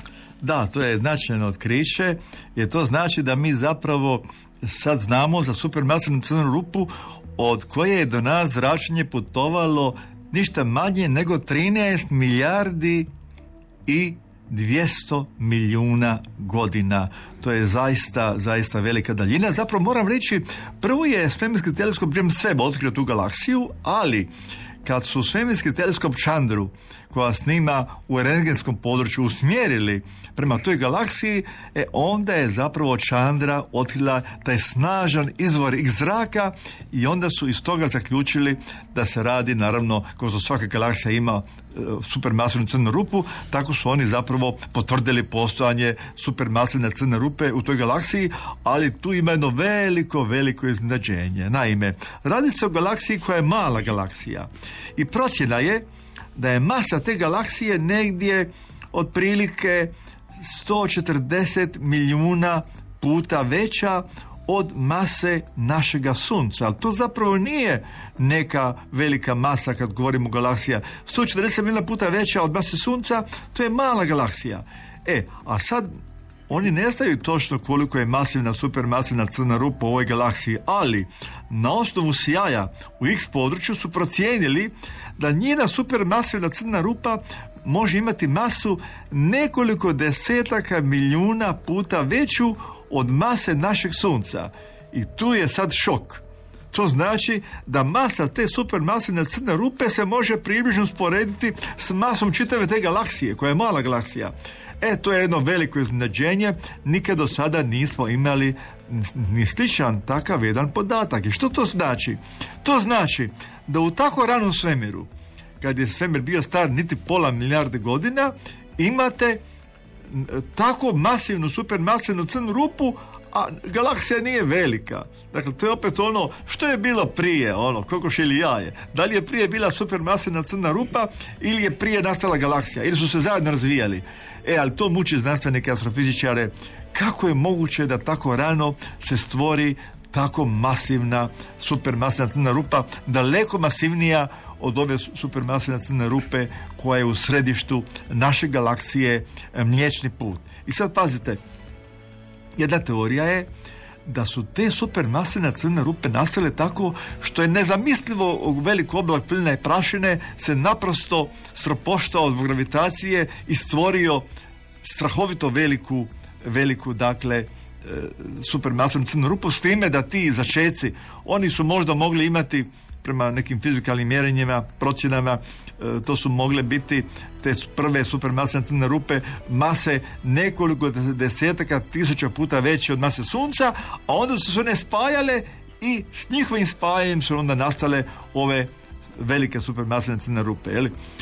Ali ako idete od toga da crne rupe nastaju eksplozije masivnih zvijezda, to su vam onda e, crne rupe koje imaju masu otprilike najviše stotinjak puta veću od mase sunca i sad treba puno vremena da od takvih zvijezdolikih po masi crnih rupa da nastane tako velika supermasa crna rupa. I sad ne znamo zapravo što je istina. Dakle, ostaje tajna zapravo na koji način su formirane u tako rano formirane, tako masivne tako velike po masi supermasne crne rupe kao što je ova koja je evo možemo reći najstarija kažemo zato što je snimljena na najvećoj daljini. Nije ona sama snimljena ali kad kažemo da dolazi svjetlo iz okolice crne rupe onda obično kažemo evo kao ugledali smo crnu rupu, iako se crna rupa ne može sama vidjeti, nego mi govorimo zapravo o tom akrecijskom disku koji okružuje crnu rupu, a koji strahovito zrači, posebno u X području, što je onda ovaj satelit Chandra registrirao kao snažno svjetlo u rengenskom području spektra zračenja. Dakle, nasini e, teleskopi su to praktički registrirali. Tako je, da, da. Znači, prvo je James Webb otkrio na tako velikoj daljini galaksiju, koja je mala, pa ne biste ni očekivali da ćete tu malu galaksiju vidjeti. Zapravo, da budemo točni, čak ni, čak ni James Webb nije mogao nju direktno vidjeti, nego ju je vidio pomoću leće, pomoću prirodne leće, dakle, vidio je pomoću gravitacijske leće, jer se neka velika masa galaksija našla između teleskopa, dakle, između nas i dotične galaksije, pojačalo je svjetlo i onda je na taj način zbog gravitacijske leće James Webb vidio pod navodnicima vidio, otkrio, vidio je sliku zapravo te, e, te, te daleke galaksije, znači stvorila se slika zbog gravitacijske leće, a onda je Chandra uspjela registrirati i rengensko zračenje koje je također došlo i tako se to poklopilo da se radi o jednoj galaksiji u stvari. Jel? Ante, kad ste spomenuli e, James Webb, e, e, on je snimio i ostatke najpoznatije supernove. Da, ta čuvena rak, krab maglica ili rakovica. Maglica rakovica se nalazi, kao što znamo, u zvježđu bika i svi Dakle, da ne bi se neko zabunio, ovo nema veze sa zvježđem rak, nego se radi o rakovicu u zvježđu bika. Znači, krab maglica ili rakovica je maglica, ostatak supernove u zvježđu bika i naravno astronomi e, koji promatraju teleskop na nebo, oni dobro znaju o čemu se radi. To je maglica koja nosi oznaku M1 po Messijerovom katalogu objekata, a radi se o eksploziji supernove iz 11. stoljeća, točnije iz 1054. godine. Tada su još stari kinezi zabilježili da je u 11. stoljeću bijesno da se pojavila nova zvijezda i evo mi danas možemo promatrati što se danas događa s tim materijalom koji je tada bio izbačen. Radilo se izgleda o bijelom patuliku koji je privukao dovoljno plina iz oblične zvijezde te je onda eksplodirao kao supernova i sada je James Webb to je naravno već ranije snimao Hubble, ali već godinama Hubble nije snimao Rakovicu, a zanima nas kako, kako, se, kako nastaju promjene iz godinu u godinu. I sad je James Webb prvi put snimio detaljno ovu maglicu Rakovicu, gdje vidimo puno više detalja u toj maglici. Dakle, u njenom središtu je pulsar. Dakle, neutronska zvijezda pulsar, kad je zvijezda eksplodirala, ono jezgro koje je ostalo se srubalo i nastao je taj kompaktni objekt koji zovemo neutronska zvijezda pulsar. Taj pulsar kao jedna svjetla točka se nalazi u središtu te maglice, ali vidimo da taj materijal se i dan danas širi. Vidimo zapravo, James Webb je točno pomoću spektra pokazao gdje se nalazi pojedina vrsta prašine koja čini strukturu te maglice, onda se recimo pomoću e, dijelova te maglice i plina i prašine točno vidi e, osjeća se na tim slikama prisutnost snažnog magnetskog polja koje onda na neki način određuje strukturu tog unutrašnjeg dijela maglice rakovice i naravno James Webb je točno registrirao da tamo ima željeza, nikla ko- koje, koje je raspršeno nakon te eksplozije, točno se vidi recimo dvostruko ionizirani sumpor. Znači James Webb je točno pokazao neke detalje i sad naravno ovo što je sad James Webb snimio, to sad će biti čitavi znanstveni radovi koji će detaljno obraditi taj materijal nastao eksplozijom te zvijezde u 11. stoljeću, a zapravo eksplozija se dogodila 6,5 tisuća godina ranije, jer je svjetlo putovalo 6,5 tisuća godina, ali mi kažemo 11. stoljeće, jer to je ono vrijeme koje je zabilježeno na zemlji kad se ta zvijezda pojavila. Nama je bitno da mi znamo kad, kad je ona eksplodirala i onda pratimo što se sve događalo od tog 11. stoljeća do današnjih dana i baš zato što je James Webb sad detaljno snimio Rakovicu, sad dolazimo opet na Hubble. Hubble već godinama nije to snimao, e sad će Hubble ponovo snimati na svoj način spektar ove iste maglice da bi oni mogli što bolje usporediti najnoviji spektar Hubble i najnoviji spektar James Webba i tako ta dva teleskopa će se i dalje nadopunjavati jer njihovo nadopunjavanje nam puno pomaže u otkrivanju tajni ovakvih objekata. Evo, na to se nadovezuje Toma e, s pitanjem e, i konstatacijom zapravo s obzirom na sva ova velika iznenađenja nakon lansiranja weba, je li moguće da naša fizika nije dobra? Možda nije dobra, ali ne možemo ništa tvrditi. Ali je jedina za Znate, sada. nikad ne smijete u znanosti biti sigurni 100%. Ne, te teorije važe dok na neki način u, u globalu drže vodu. Ali uvijek imate nešto, nešto vam fali. Jer sad naravno, lako je moguće da ćemo, možda nećemo ovu fiziku morati baš totalno mijenjati, ali će možda morati biti neka nadogradnja. Kao što je u slučaju gravitacije Einstein nadogradio Newtona, tako će možda još neko morati nadograditi Einsteina. Dakle, moguće, moguće da će biti promjene u fizici, da li veće ili manje promjene, to je sada zaista teško reći. Treba nam još puno novih istraživanja koje će nam onda reći da li se krije iza svega neka nova fizika ili će trebati raditi samo neke modifikacije postojećih, postojećih teorija. Jel? Evo kad smo već e, kod e, James Weba, e, što je učinak sudara neutronskih zvijezda? Jo, to je još nešto što je toliko fantastično. Šteta je što u to vrijeme, a zna se kad je to bilo, 7. ožujka ove godine, bio je jedan snažni gama bljesak koji je registrirao teleskop Fermi. Šteta što u to vrijeme zbog e, usavršavanja nije bio u pogonu nisu, nije bio u pogonu ovaj veliki detektor LIGO za gravitacijske valove tako da ni drugi detektori nisu bili u to vrijeme u pogonu, jer znamo kad se sudare dvije neutronske zvijezde, da onda stvore gravitacijske valove. I ovaj, ovaj sudar se dogodio i dakle nije, nisu, nije, nije bilo moguće registrirati gravitacijske valove, ali mi znamo što se događa, jer imali smo jedan slučaj prije više godina e, kad po prvi put u povijesti da su uz gravitacijske valove koje je LIGO registrirao, da su uspjeli snimiti i ono što se vidi u vidljivom dijelu spektra, u gama području, u rendgerskom području, u infrasnom dijelu spektra. I to je fantastično kad vi uz elektromagnetsko zračenje još imate podatke iz ovog možemo reći detektora gravitacijskih valova. Jer gravitacijski valovi su nešto sasvim drugo u odnosu na ovo zračenje koje spada u elektromagnetsko zračenje. Gravitacijski valovi, to je mreškanje prostora vremena, to je nešto što logički ne možemo ni shvatiti, ali kad imate jedno i drugo, onda vam se popuni sva slika. E sad ovdje nemamo podatke dakle, o gravitacijskim valovima, ali znamo što se događa kod sudara te dvije zvijezde i sad su oni pomoću pošto je Fermi prvo registrirao gama bljesak, taj gama bljesak je dugo trajao. Jer neki gama bljeskovi su jako kratki, neki su duži. Ovaj je trajao 200 sekundi. I naravno, čim je gam, e, teleskop Fermi, svemirski teleskop Fermi, čim je on registrirao gama bljesak, odmah je nastao alarm da, da se uključe drugi instrumenti, pa je između ostaloga je uključen naravno i svemirski teleskop James Webb, jer pazite, e, Fermi nije mogao točno vidjeti registrirati koje je, koje je to točno mjesto u prostoru. Ali James Webb je uspio snimiti galaksiju odakle je došlo to zračenje u, u, u gama području. I onda što, što se pokazalo? Pokazalo se da izvor gama zračenja nije u samoj galaksiji, nego 120 tisuća svjetlosnih godina dalje od te galaksije. I sad nastaju proračuni koji su fenomenalni. Pazite, radi, dvije su se neutronske zvijezde sudarile.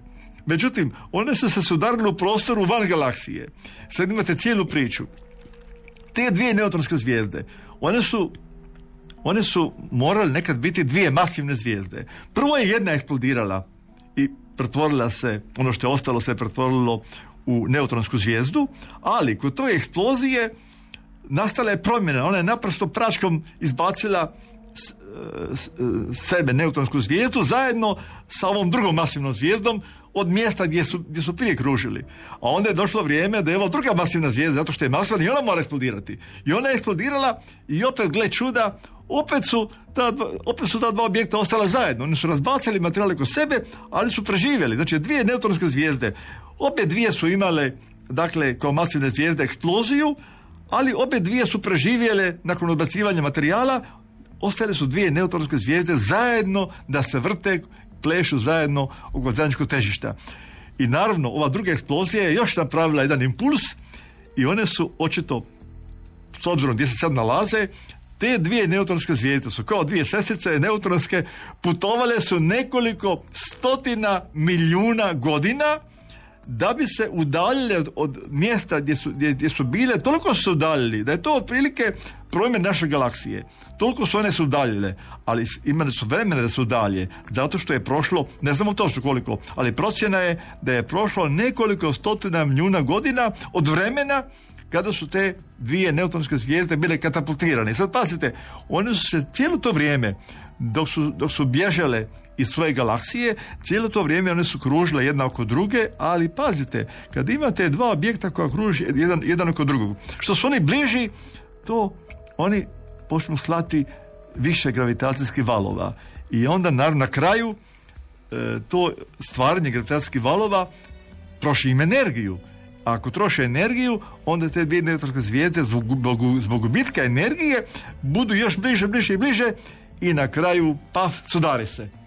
I kad je bio sudar, onda smo mi to vidjeli u gama području i onda je James Webb snimio to mjesto i na osnovu mjesta gdje se oni nalaze su ispričali cijelu priču astronomi što su te dvije neutronske zvijezde, što su sve preživjele da bi se na kraju, nakon tog toliko milijuna godina kruženja jedna oko druge, da bi na kraju završile zajedno u takvoj jednoj eksploziji. Takva eksplozija se zove kilonova. Kilonova, s tim pazite, nakon te eksplozije zapravo imate situaciju e, da vam se stvore, zbog velike energije, vam se stvori ogromna količina teških elemenata. I što je ovdje važno? James Webb je, koristeći snimanju spektru, registrirao je teluri, ele- element koji je na zemlji rijeđi od platine. Dakle, taj element je, ima periodični, to je, ima atomski broj 52. Taj teluri je teški element koji je prvi put sad u svemiru registriran i James Webb ga je baš otkrio u ovoj eksploziji. Prime, time je James Webb dokazao da upravo eksplozije neutronskih zvijezda stvaraju tako teške elemente. Mi smo već prije govorili da se tako nastaje i željezo. E sad imamo potvrdu da je takav jedan teški element kao teluri, da je tako nastao. Predviđa se također da je tom prilikom nastao i jod. Jod je vrlo važan u životu ljudi i tako dalje, za život na zemlji, tako da i taj jod je vjerojatno nastao, ali taj teluri je znači registriran upravo pomoću snimanja spektra ovog, ove eksplozije koji je znači James Webb uspio registrirati. Ante, prije ste spomenuli gravitacijske valove, pa ću se malo vratiti na to. E, tko je u ovom trenutku na našoj kugli zemaljskoj ili, ili malo dalje od nje e, lovac na gravitacijske valove? Tko, tko je zadužen za gravitacijske valove? Da, imate nekoliko takvih detektora. E, kao prvo, to ova dva najveća detektora koja se nalaze u Sjedinim američkim državama, to je LIGO, onda imate talijanski detektor u Italiji, onda imate još jedan europski detektor, još ima japanski i indijski postoji. Dakle, imate ih nekoliko, nisu oni sad svi, neki se još nadograđuju, nisu svi sad u funkciji, jeli, ali znači imate ih znači od SAD-a, Europe pa do Japana i Indije. Znači, ne znam sad ovaj indijski da li je on spreman za rad, ali imat ćemo tih nekoliko detektora i važno je imati što više detektora za gravitacijske valove i onda ćete moći preciznije odrediti mjesto na nebu odakle je taj gravitacijski val stigao. Jer sa malo detektora vi nemate dovoljnu preciznost da točno odredite točku, na nebu. Ako vi ne znate koja je to točka na nebu, onda ne možete to povezati s nekom galaksijom ili s nečim što možete vidjeti e, sa nekim normalnim teleskopima kad promatrate znači u elektromagnetskom dijelu spektra.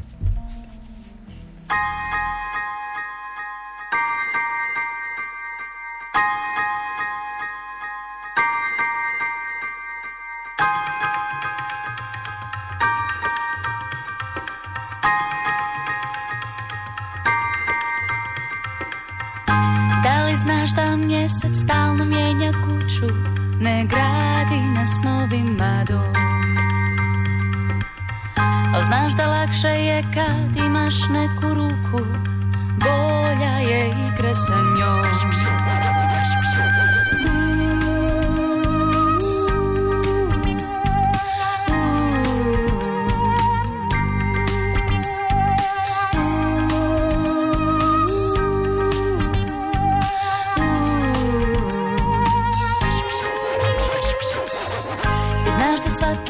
puta ponovit ćeš isto Isti prizor za zaplet pa mrak.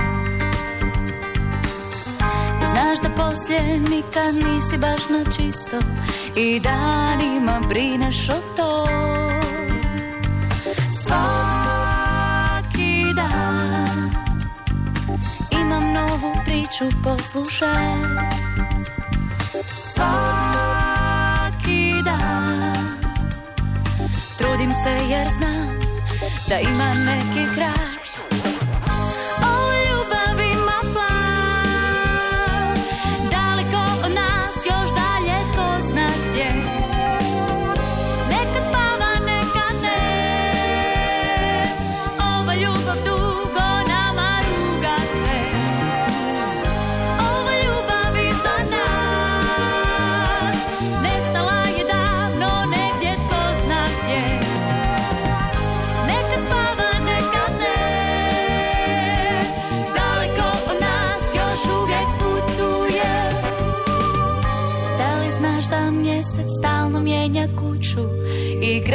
gradi nas novima dom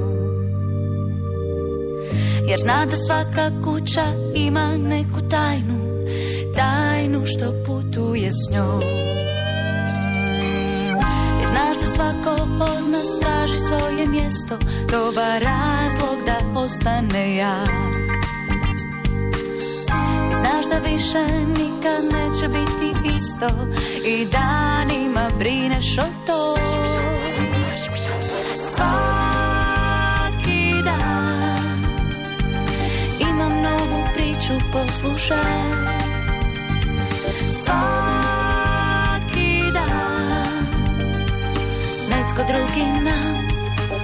nudi bolji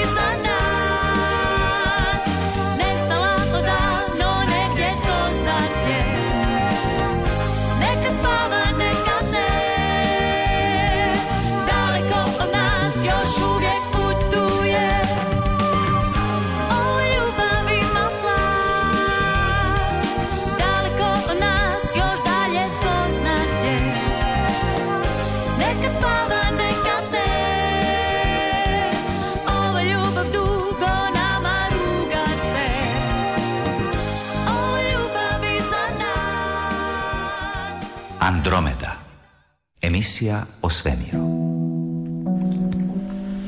U Andromedi e, još jedno pitanje za Antu Radonića, a to je letjelica Lucy koja je projurila pored asteroida.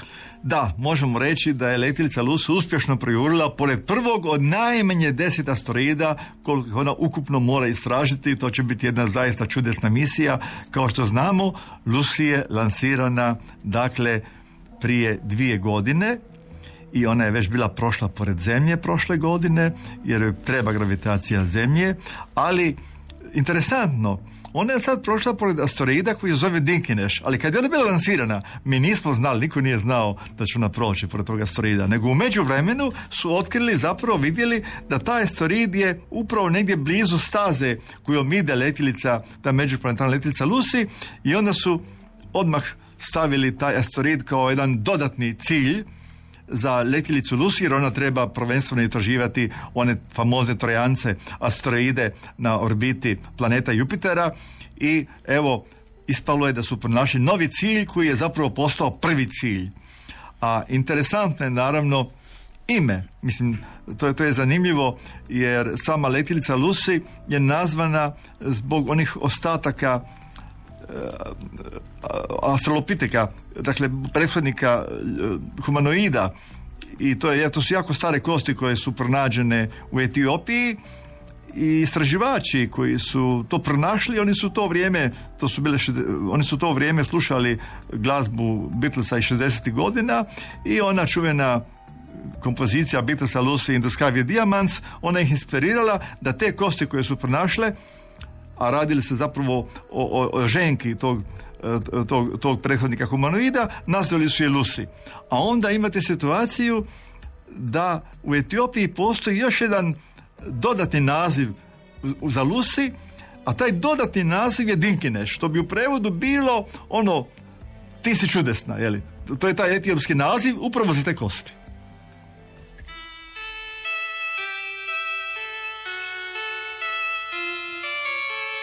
Picture yourself in a boat on a river with tangerine trees and marmalade skies. Somebody calls you, you answer quite slowly. A girl with kaleidoscope eyes.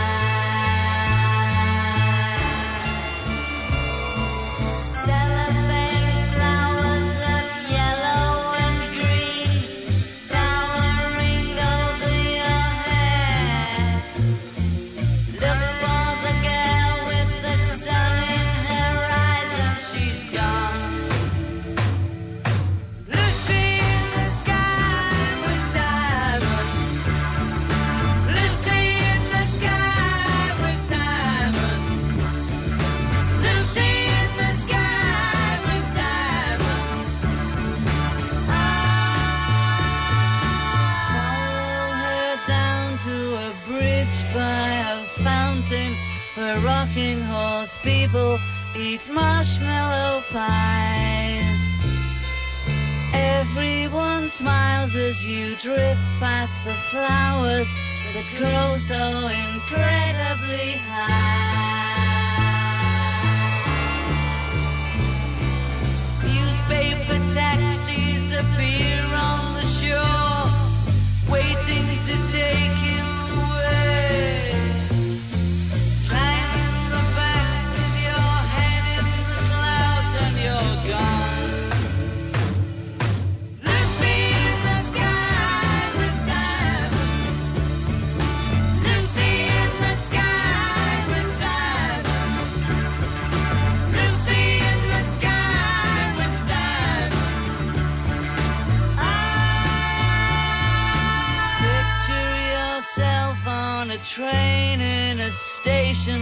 with plasticine pauses with looking glass ties.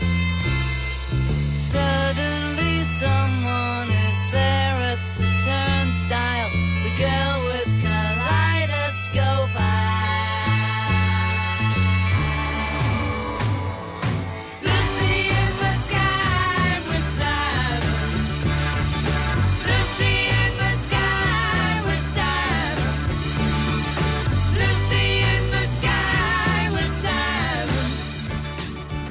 kako je glazba jako, jako važna, a ovo je baš ilustracija glazba, e, nastavljamo priču o Lusi. Da, vidite, letjelica Lucy je dakle prošla pored tog prvog cilja, dakle tog asteroida koji je naknadno ubačen u njen program nadlijetanja e, objekata i taj asteroid Dinkineš, sad smo ga prvi put vidjeli izbliza. Inače, letjelica Lucy ga je već davno pratila kao jednu malu točkicu među zvijezdama, tako da su točno znali poziciju letjelice, da li ona točno ide putanjom koja je potrebna, jer cijela misija letjelice Lucy će trajati 12 godina i onda na kraju ona je projurila, s velikom brzinom je projurila pored asteroida Dinkineš i naravno u toj brzini ga ona je morala snimiti. Nije lako zapravo kad tako brzo jurite kilometrima u sekundi i onda morate napraviti slike. I letjelica je uspješno to obavila misiju. Ona je prošla negdje na 430 km daleko od ovog asteroida. Ovaj asteroid je širok oko 790 metara. Ali pazite, slike su nam otkrile nešto što nismo znali. Radi se o binarnom asteroidu. Znači ona je uz taj asteroid otkrila još jedan manji koji je širok negdje otprilike 220 metara. Prema tome ovaj Dikeneš ima svoj mjesec, ali možemo reći točnije da se radi o binarnom asteroidu, većem i manjem tijelu E, i ta dva tijela, ta dva asteroida se vrte oko zajedničkog težišta. Tako da evo već, već i sad evo ovo prvo otkriće da sad znamo da to nije jedan, nego da je to jedan binarni asteroid kojeg je letjelica uspješno uspjela snimiti. Vidjeli smo slike, vide se, iako je to prilična daljina, ipak se lijepo vide krateri na tom, na tom tijelu. I ovo je jako važno pošto ovo tijelo spada u asteroidni pojas, moramo reći da je zapravo ovo, je najmanje tijelo koje je do sada izbliza snimljeno, a da se nalazi u asteroidnom pojasu. Sjetimo se recimo prvog asteroida iz asteroidnog pojasa kojeg je davno snimila letjelica Galileo, to je bio Gaspra, asteroid Gaspra koja je široka možda 20 km skoro, jeli? Pa onda je bio, bio asteroid Ida, još veći asteroid. Ali ovaj puta ra- govori se o asteroidu manjem od kilometra. Do sad nikad neka letjelica nije snimila tako mali asteroid koji spada u asteroidni pojas. To je važno jer mi sad moramo znati zapravo kakve su karakteristike ovih asteroida koji nisu kao oni asteroidi koji, blaze, koji prolaze blizu Zemlje, koje bolje poznajemo, nego evo imamo prvi put jedan manji asteroid, a koji spada u taj famozni asteroidni pojas. Mi znamo su onaj najveći objekt a to je Cerera u asteroidnom pojasu koja spada u patljaste planete, ali ovdje sad imamo situaciju istraživanja u prolasku tako jednog manjeg tijela. Moram reći da letjelica Lucy, ona mora proći ponovo pored zemlje i to u prosincu sljedeće godine E, zašto? Da bi opet gravitacija Zemlje promijenila stazu, da bi dobila dodatni impuls koristeći gravitaciju Zemlje i zemljeno gibanje oko Sunca, da bi letjelica mogla otići na još izduženiju putanju kad govorimo o putanji koliko se ona udaljava od našeg Sunca i onda 20. travnja 2025. godine letjelica prolazi pored novog asteroida. Ovaj novi asteroid, on je, on je bio prije poznat po broju, ali sad imamo ime, a ime je dato baš zbog Lucy. I ime asteroida je Donald Johansson. Kad govorimo o asteroidima, uvijek se piše kompletno ime u jednoj riječi. I taj Donald Johansson, a on je bio jedan od, od otkrivača ovih kostiju Lucy, jeli? Tako da su upravo Donalda Johanssona dali su njegovo ime ovom asteroidu koji je širok 4 km i letjelica mora proći na oko 900 km od tog asteroida, ali tek znači 2025. godine. I ovaj Dikineš je tek ove godine dobio ime na prijedlog NASA, pa je Međunarodna unija je upravo dala ime Dikineš na prijedlog NASA, a ime je dobila dobio se baš zato kad su ga ubrojili kao prvi cilj letjelice Lucy, onda su rekli ajde nek se zove Dinkineš, to je taj etiopski naziv kao koji je bio nekakav dodatni naziv za, za, za Lucy. A onda treba čekati do 2027. kad će po prvi puta letjelica stići do prvog asteroida koji spada u ove famozne trojance, asteroide, koji prethode Jupiteru u toj putanji gibanja oko Sunca. Oni se gibaju oko Lagranžove točke, pa su nešto dalje od, od Jupitera u odnosu na Sunce, pa onda malo bliže Suncu i tako dalje, ali oni stalno kruže oko tih Lagranžovih točaka, tako da zapravo ti asteroidi, trojanci, imate grupu trojanaca, ima ih jako puno. Jedni prate prije Jupitera gibanje oko Sunca, a drugi prate iza Jupitera, na stazi Jupitera u tim svojim kruženjima prate Jupitera na gibanje oko sunca i onda tek 2030. letilica još jednom prolazi pored zemlje. Zašto? Da bi otišla na ove druge trojance koji prate Jupitera i tek 2033. letilica mora doći do jednog binarnog asteroida koji spada u te trojance koji prate Jupitera. Tako da evo ovu misiju Lucy zaista čeka jedna fenomenalno dugačka, dugačka misija. Ali ovo je nevjerojatno da svaki put praktički e, zemlja služi kao e, e, polazno, polazna točka. Da, naprosto, naprosto vam treba gravitacija zemlje, znači oni moraju letilicu vratiti prema zemlji, da iskoriste gravitaciju zemlje, da je prebaci na drugu stranu, jeli, da, da bi što manje goriva trošila, jer ovako jedno veliko putovanje, nositi kompletno sve to gorivo, to bi zahtijevalo daleko, daleko težu letjelicu, a letjelica Lucy nije neka jako teška letjelica, ona ima svega jednu i pol tonu, nju je izgradila tvrtka Lockheed Martin i letjelica ima, kao što znamo, one, one, one dvije dvije, dvije solarne čelije, odnosno dva panela koja ima oblik lepeza. Svaka od, te, od ta dva panela solarnih čelija je široka preko 7 metara i osiguravaju dovoljno električne energije jer letjelica ide tamo gdje je Jupiter, a tu ima strahovito malo energije od sunca zbog velike daljine. Jeli, na orbiti Jupitera vam je 27 puta manje sunčeve energije po jedinici, eh, po jedinici površine nego recimo na našoj zemlji. Jel?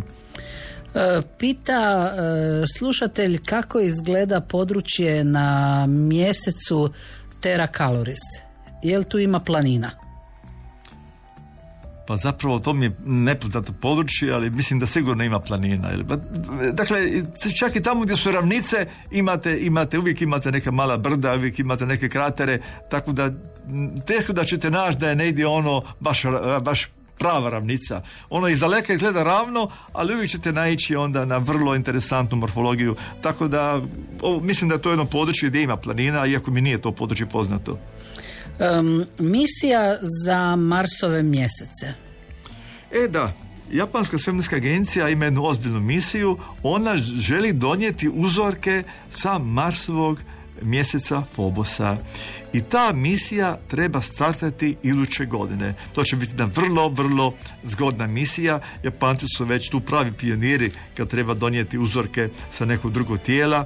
E, Znamo da je svojevremeno Rusija imala projekt e, Phobos Grunt e, gdje su trebali uzesti uzorke isto sa Fobosa, međutim letilica je već na samom početku stradala jer očito nije imala e, kvalitetne čipove koji su bili oštećeni zbog sunčeve radijacije, tako da je letilica nakon što je ušla u orbitu oko zemlje naprosto je ono počela je kao teturati, tako, kao da kao da je izgubila orijentaciju i na kraju je zbog nedovoljno velike visine sagorjela je u atmosferi zemlje, tako je ta letilica propala i sad su evo Japanci su na redu, oni će prvi pokušati donijeti uzorke sa mjeseca Fobosa.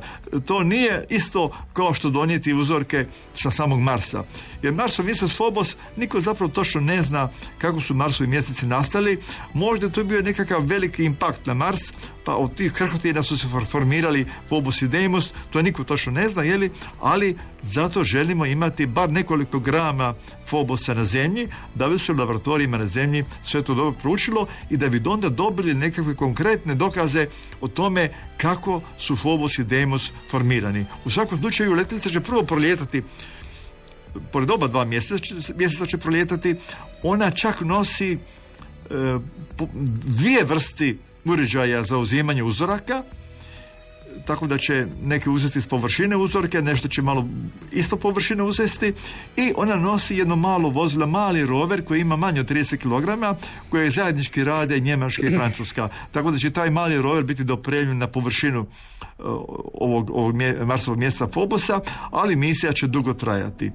Naime, let, letjenica treba krenuti iduće godine, onda mora, mora putovati godinu dana do, do Marsa, da uđe u orbitu, onda treba čekati tri godine dok krene prema natrag, tako da zapravo sve to skupa će trajati pet godina. Tako da tek 2029.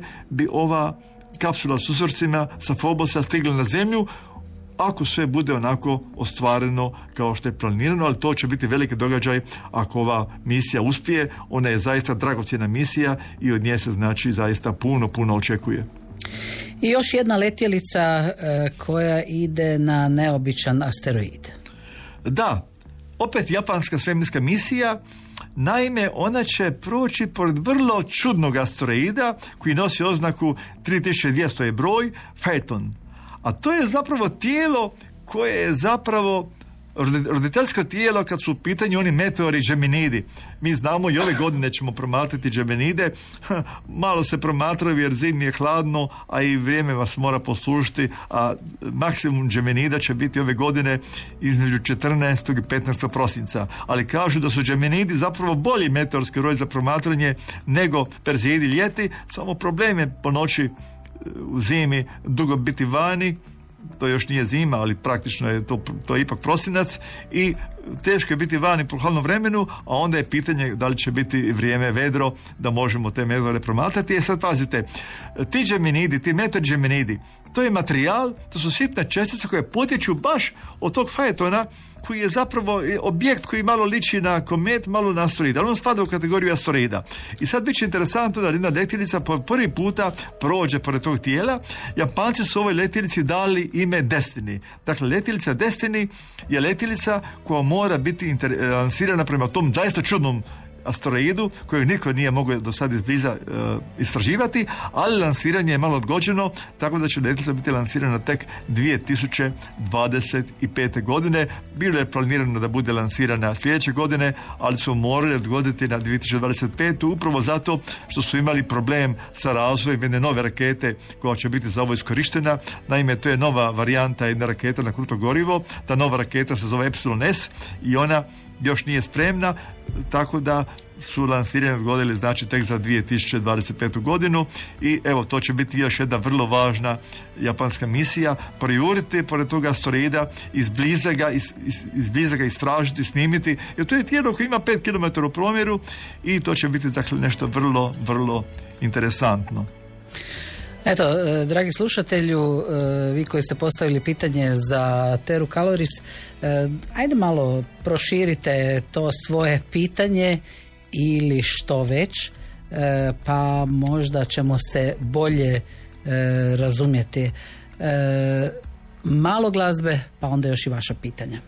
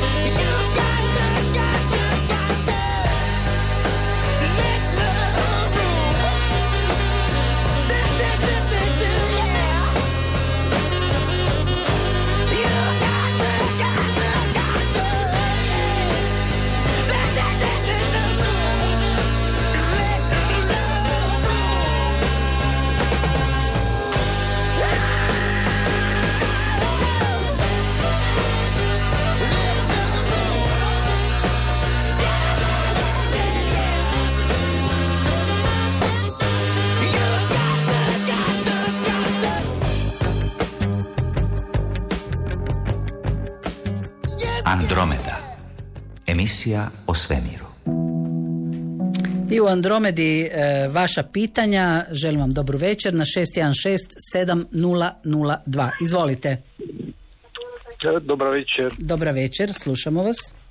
E, poštovanje, pozdrav vama i gospodinu Radoniću. E, imam jedno pitanje, možda nije vezano direktno za ovu temu da, da, no, večerašnju. A danas je bilo puno tema, pa onda Da. recite. E, e, zanima me da li e, se može sa sigurnošću tvrditi što je bila Betlehemska zvijezda, jer ima E, više napisa. e, Da, ne, sigurno ne može niko utvrditi, da, nemoguće je, nemoguće, nemoguće. Da, da. E, jer kažu da, da je bila konjukcija Jupitera i ne E, znam... To su sve varijante, s time su se mnogi astronomi bavili, ali e, nema, nema nečeg konkretnog da biste se nešto čvrsto uhvatili za neki podatak da bi se izveli pravi zaključak. Tako da nije moguće utvrditi, nije moguće. Da, da, ništa, hvala lijepo. Hvala i vama, pozdrav, a slušamo i vas, izvolite. E, dobro večer, Dobro večer. pozdrav vama u studiju, svim slušateljima. Hvala. Ja sam totalni lajk, ali baš jako malo znam o svemu, međutim obožavam vašu emisiju i svako slušam. Evo danas mi slučajno na jednom portalu iskočio nekakav link da e, ja nisam imao vremena puno čitati, a nisam ni htio čitati jer znam da danas mogu nekoga pitati ko to sigurno zna. Dobro. Ono što sam pročitao te dvije, tri minute je da Polaris jednog dana više neće biti uh, sjeverna zvijezda. Da, to je u redu, to je u Da redu. to ima nekakve veze sa osi zemlje i nekakav stožac i nešto, ali ja to Je, je, ništa dobro, budemo, budemo objasnili. Jako, to je jako dobro pitanje zapravo, da. Hvala to mnogi lijepa. ne znaju. Hvala lijepa. Evo, možete li samo malo se još strpiti pa da e, drugi slušatelj ne čeka, pa onda Ante odgovori na jedno i na drugo pitanje. Izvolite. Halo, Halo, se čujemo? recite da. Dobro večer, pozdrav vama i vašem gostu. Hvala. E, pitanje za gospodina Radonića. A snimio sam prije 15 dana jedan lebdeći krug nad Da. zemljom koji lebdi 10 do 15 metara u, u visini pa se spušta dolje, ide lijevo desno. Jednu zraku svjetlosti baca u zemlju, a jedna ode visoko gore u, da tako kažem, u zvijezde i gore su još dva kruga To je bilo po noći. Po noći i samo se vidi, sa, inače ja sam lovac pa sam to sa infracrvenom a, noćnom optikom s time. Znači ne, vi- ne vidi ga termovizija, prostim okom se ne vidi, a samo ga vidi infracrveno. I, i, I divljač je normalno u tom krugu, ona ga ne osjeti, znači divljač je osjetljiva da...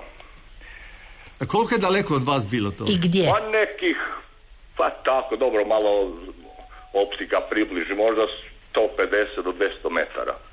Jer pazite, na daljini od 150 do 200 metara je vrlo zapravo teško ocijeniti veličinu objekta, pogotovo po noći.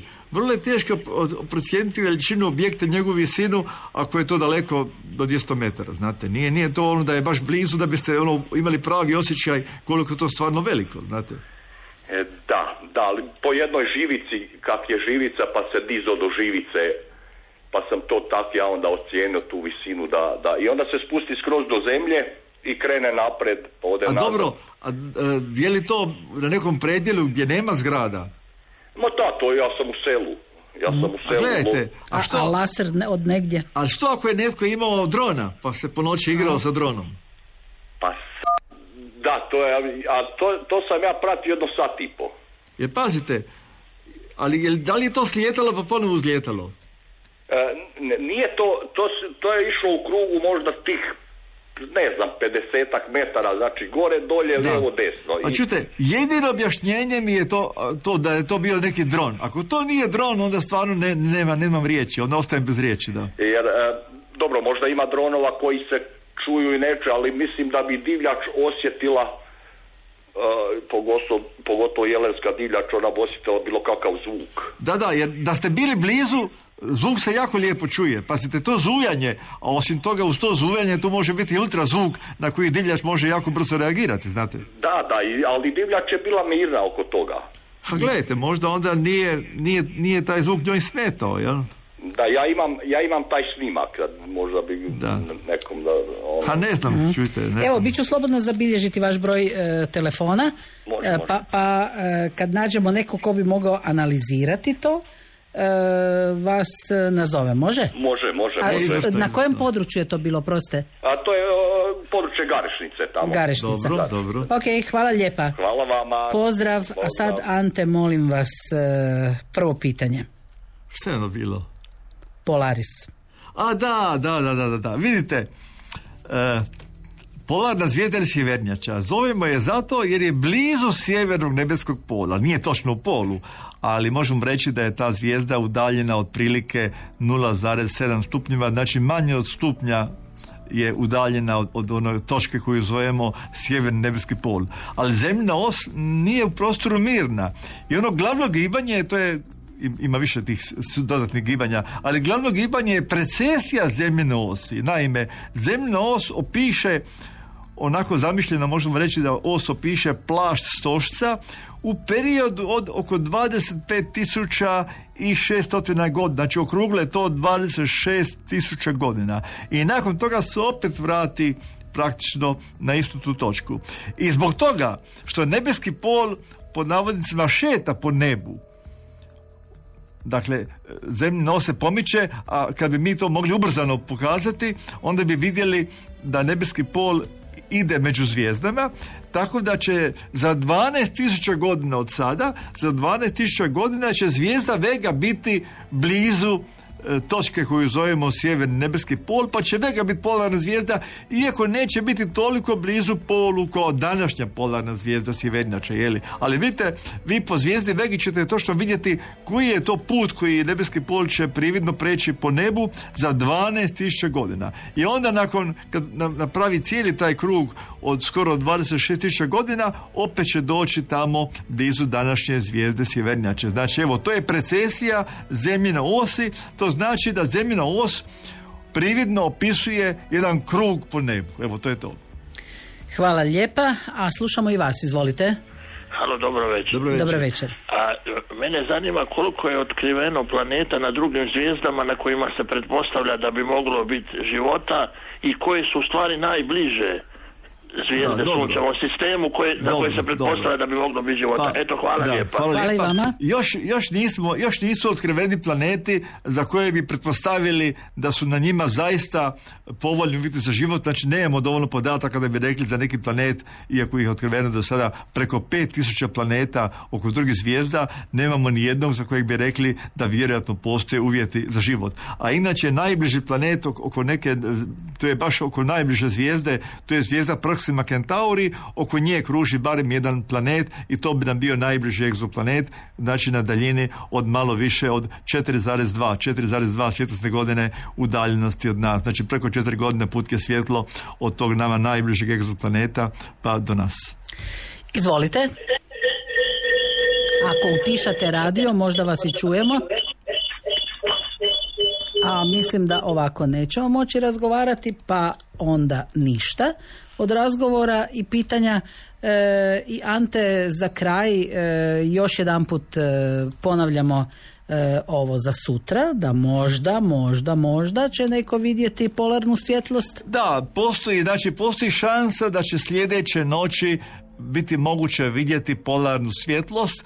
Znači, ako bude nebo vedro, ako želite pokušati čekati, ali ne znamo koliko ćete morati čekati da eventualno nešto vidite, a ne morate vidjeti jer je veća vjerojatnoća da nećete ništa vidjeti, ali postoji mogućnost polarne svjetlosti, znači od sutra na večer, čim se onako, od sumraka bih rekao, kad se spusti mrak, ali morate biti na nekom mjestu koje je dovoljno tamno da vam ne smeta e, nikakva gradska svjetlost, nikakva umjetna rasvjeta. Još se moraju prvo prilagoditi na tamu, e, treba proći skoro i pola sata da vam se oči jako dobro adaptiraju na tamu, ako ste na jako tamnom mjestu gdje nemate znači svjetlosno zagađenje. Dakle, činjenica je da postoji jedna šansa, ne znam koliko velika, postoji jedna mala mogućnost da će sljedeće noći biti opet ta polarna svjetlost vidljiva, pošto upravo stiže prema zemlji taj novi oblak čestica visoke energije koji će prouzročiti opet jednu geomagnetsku buru koja neće, neće možda biti onako jaka kao ona koja je bila u nedjelju.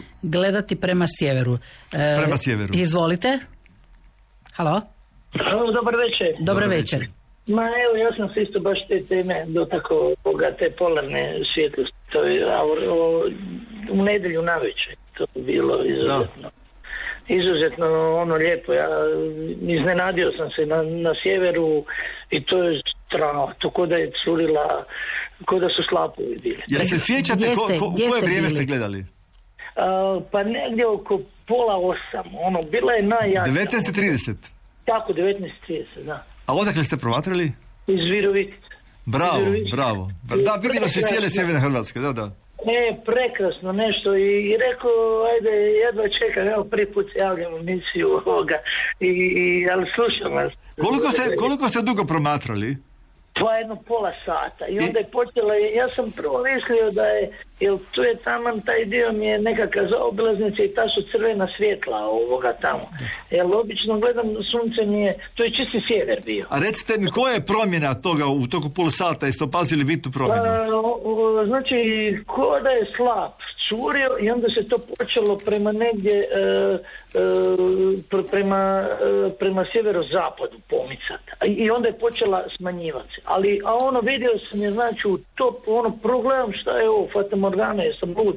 Prvo sam mislio da su ovi, Da. ja sam čuo da su ovi Jeste- lansirali ovoga na Ukra- one nove transkontinentalne projekte. Jeste, jeste, jeste promatrali do kraja, dok se, dok se moglo vidjeti? Jesam, da, i onda se spuštala prema, prema, prema znači, sjeverozapadu i, i, i jenjavala, i- ali znači gledao sam ju, znači bilo je ko, ko da se ruši slap, ono, ja gledam šta je ovo, ono, šta se dešava, prosto mislio da je E, hvala. nuklearna bomba. Jel ta, bo, je- jel ta boja je bljedila, jel ta boja bljedila ili Znači, nestajala?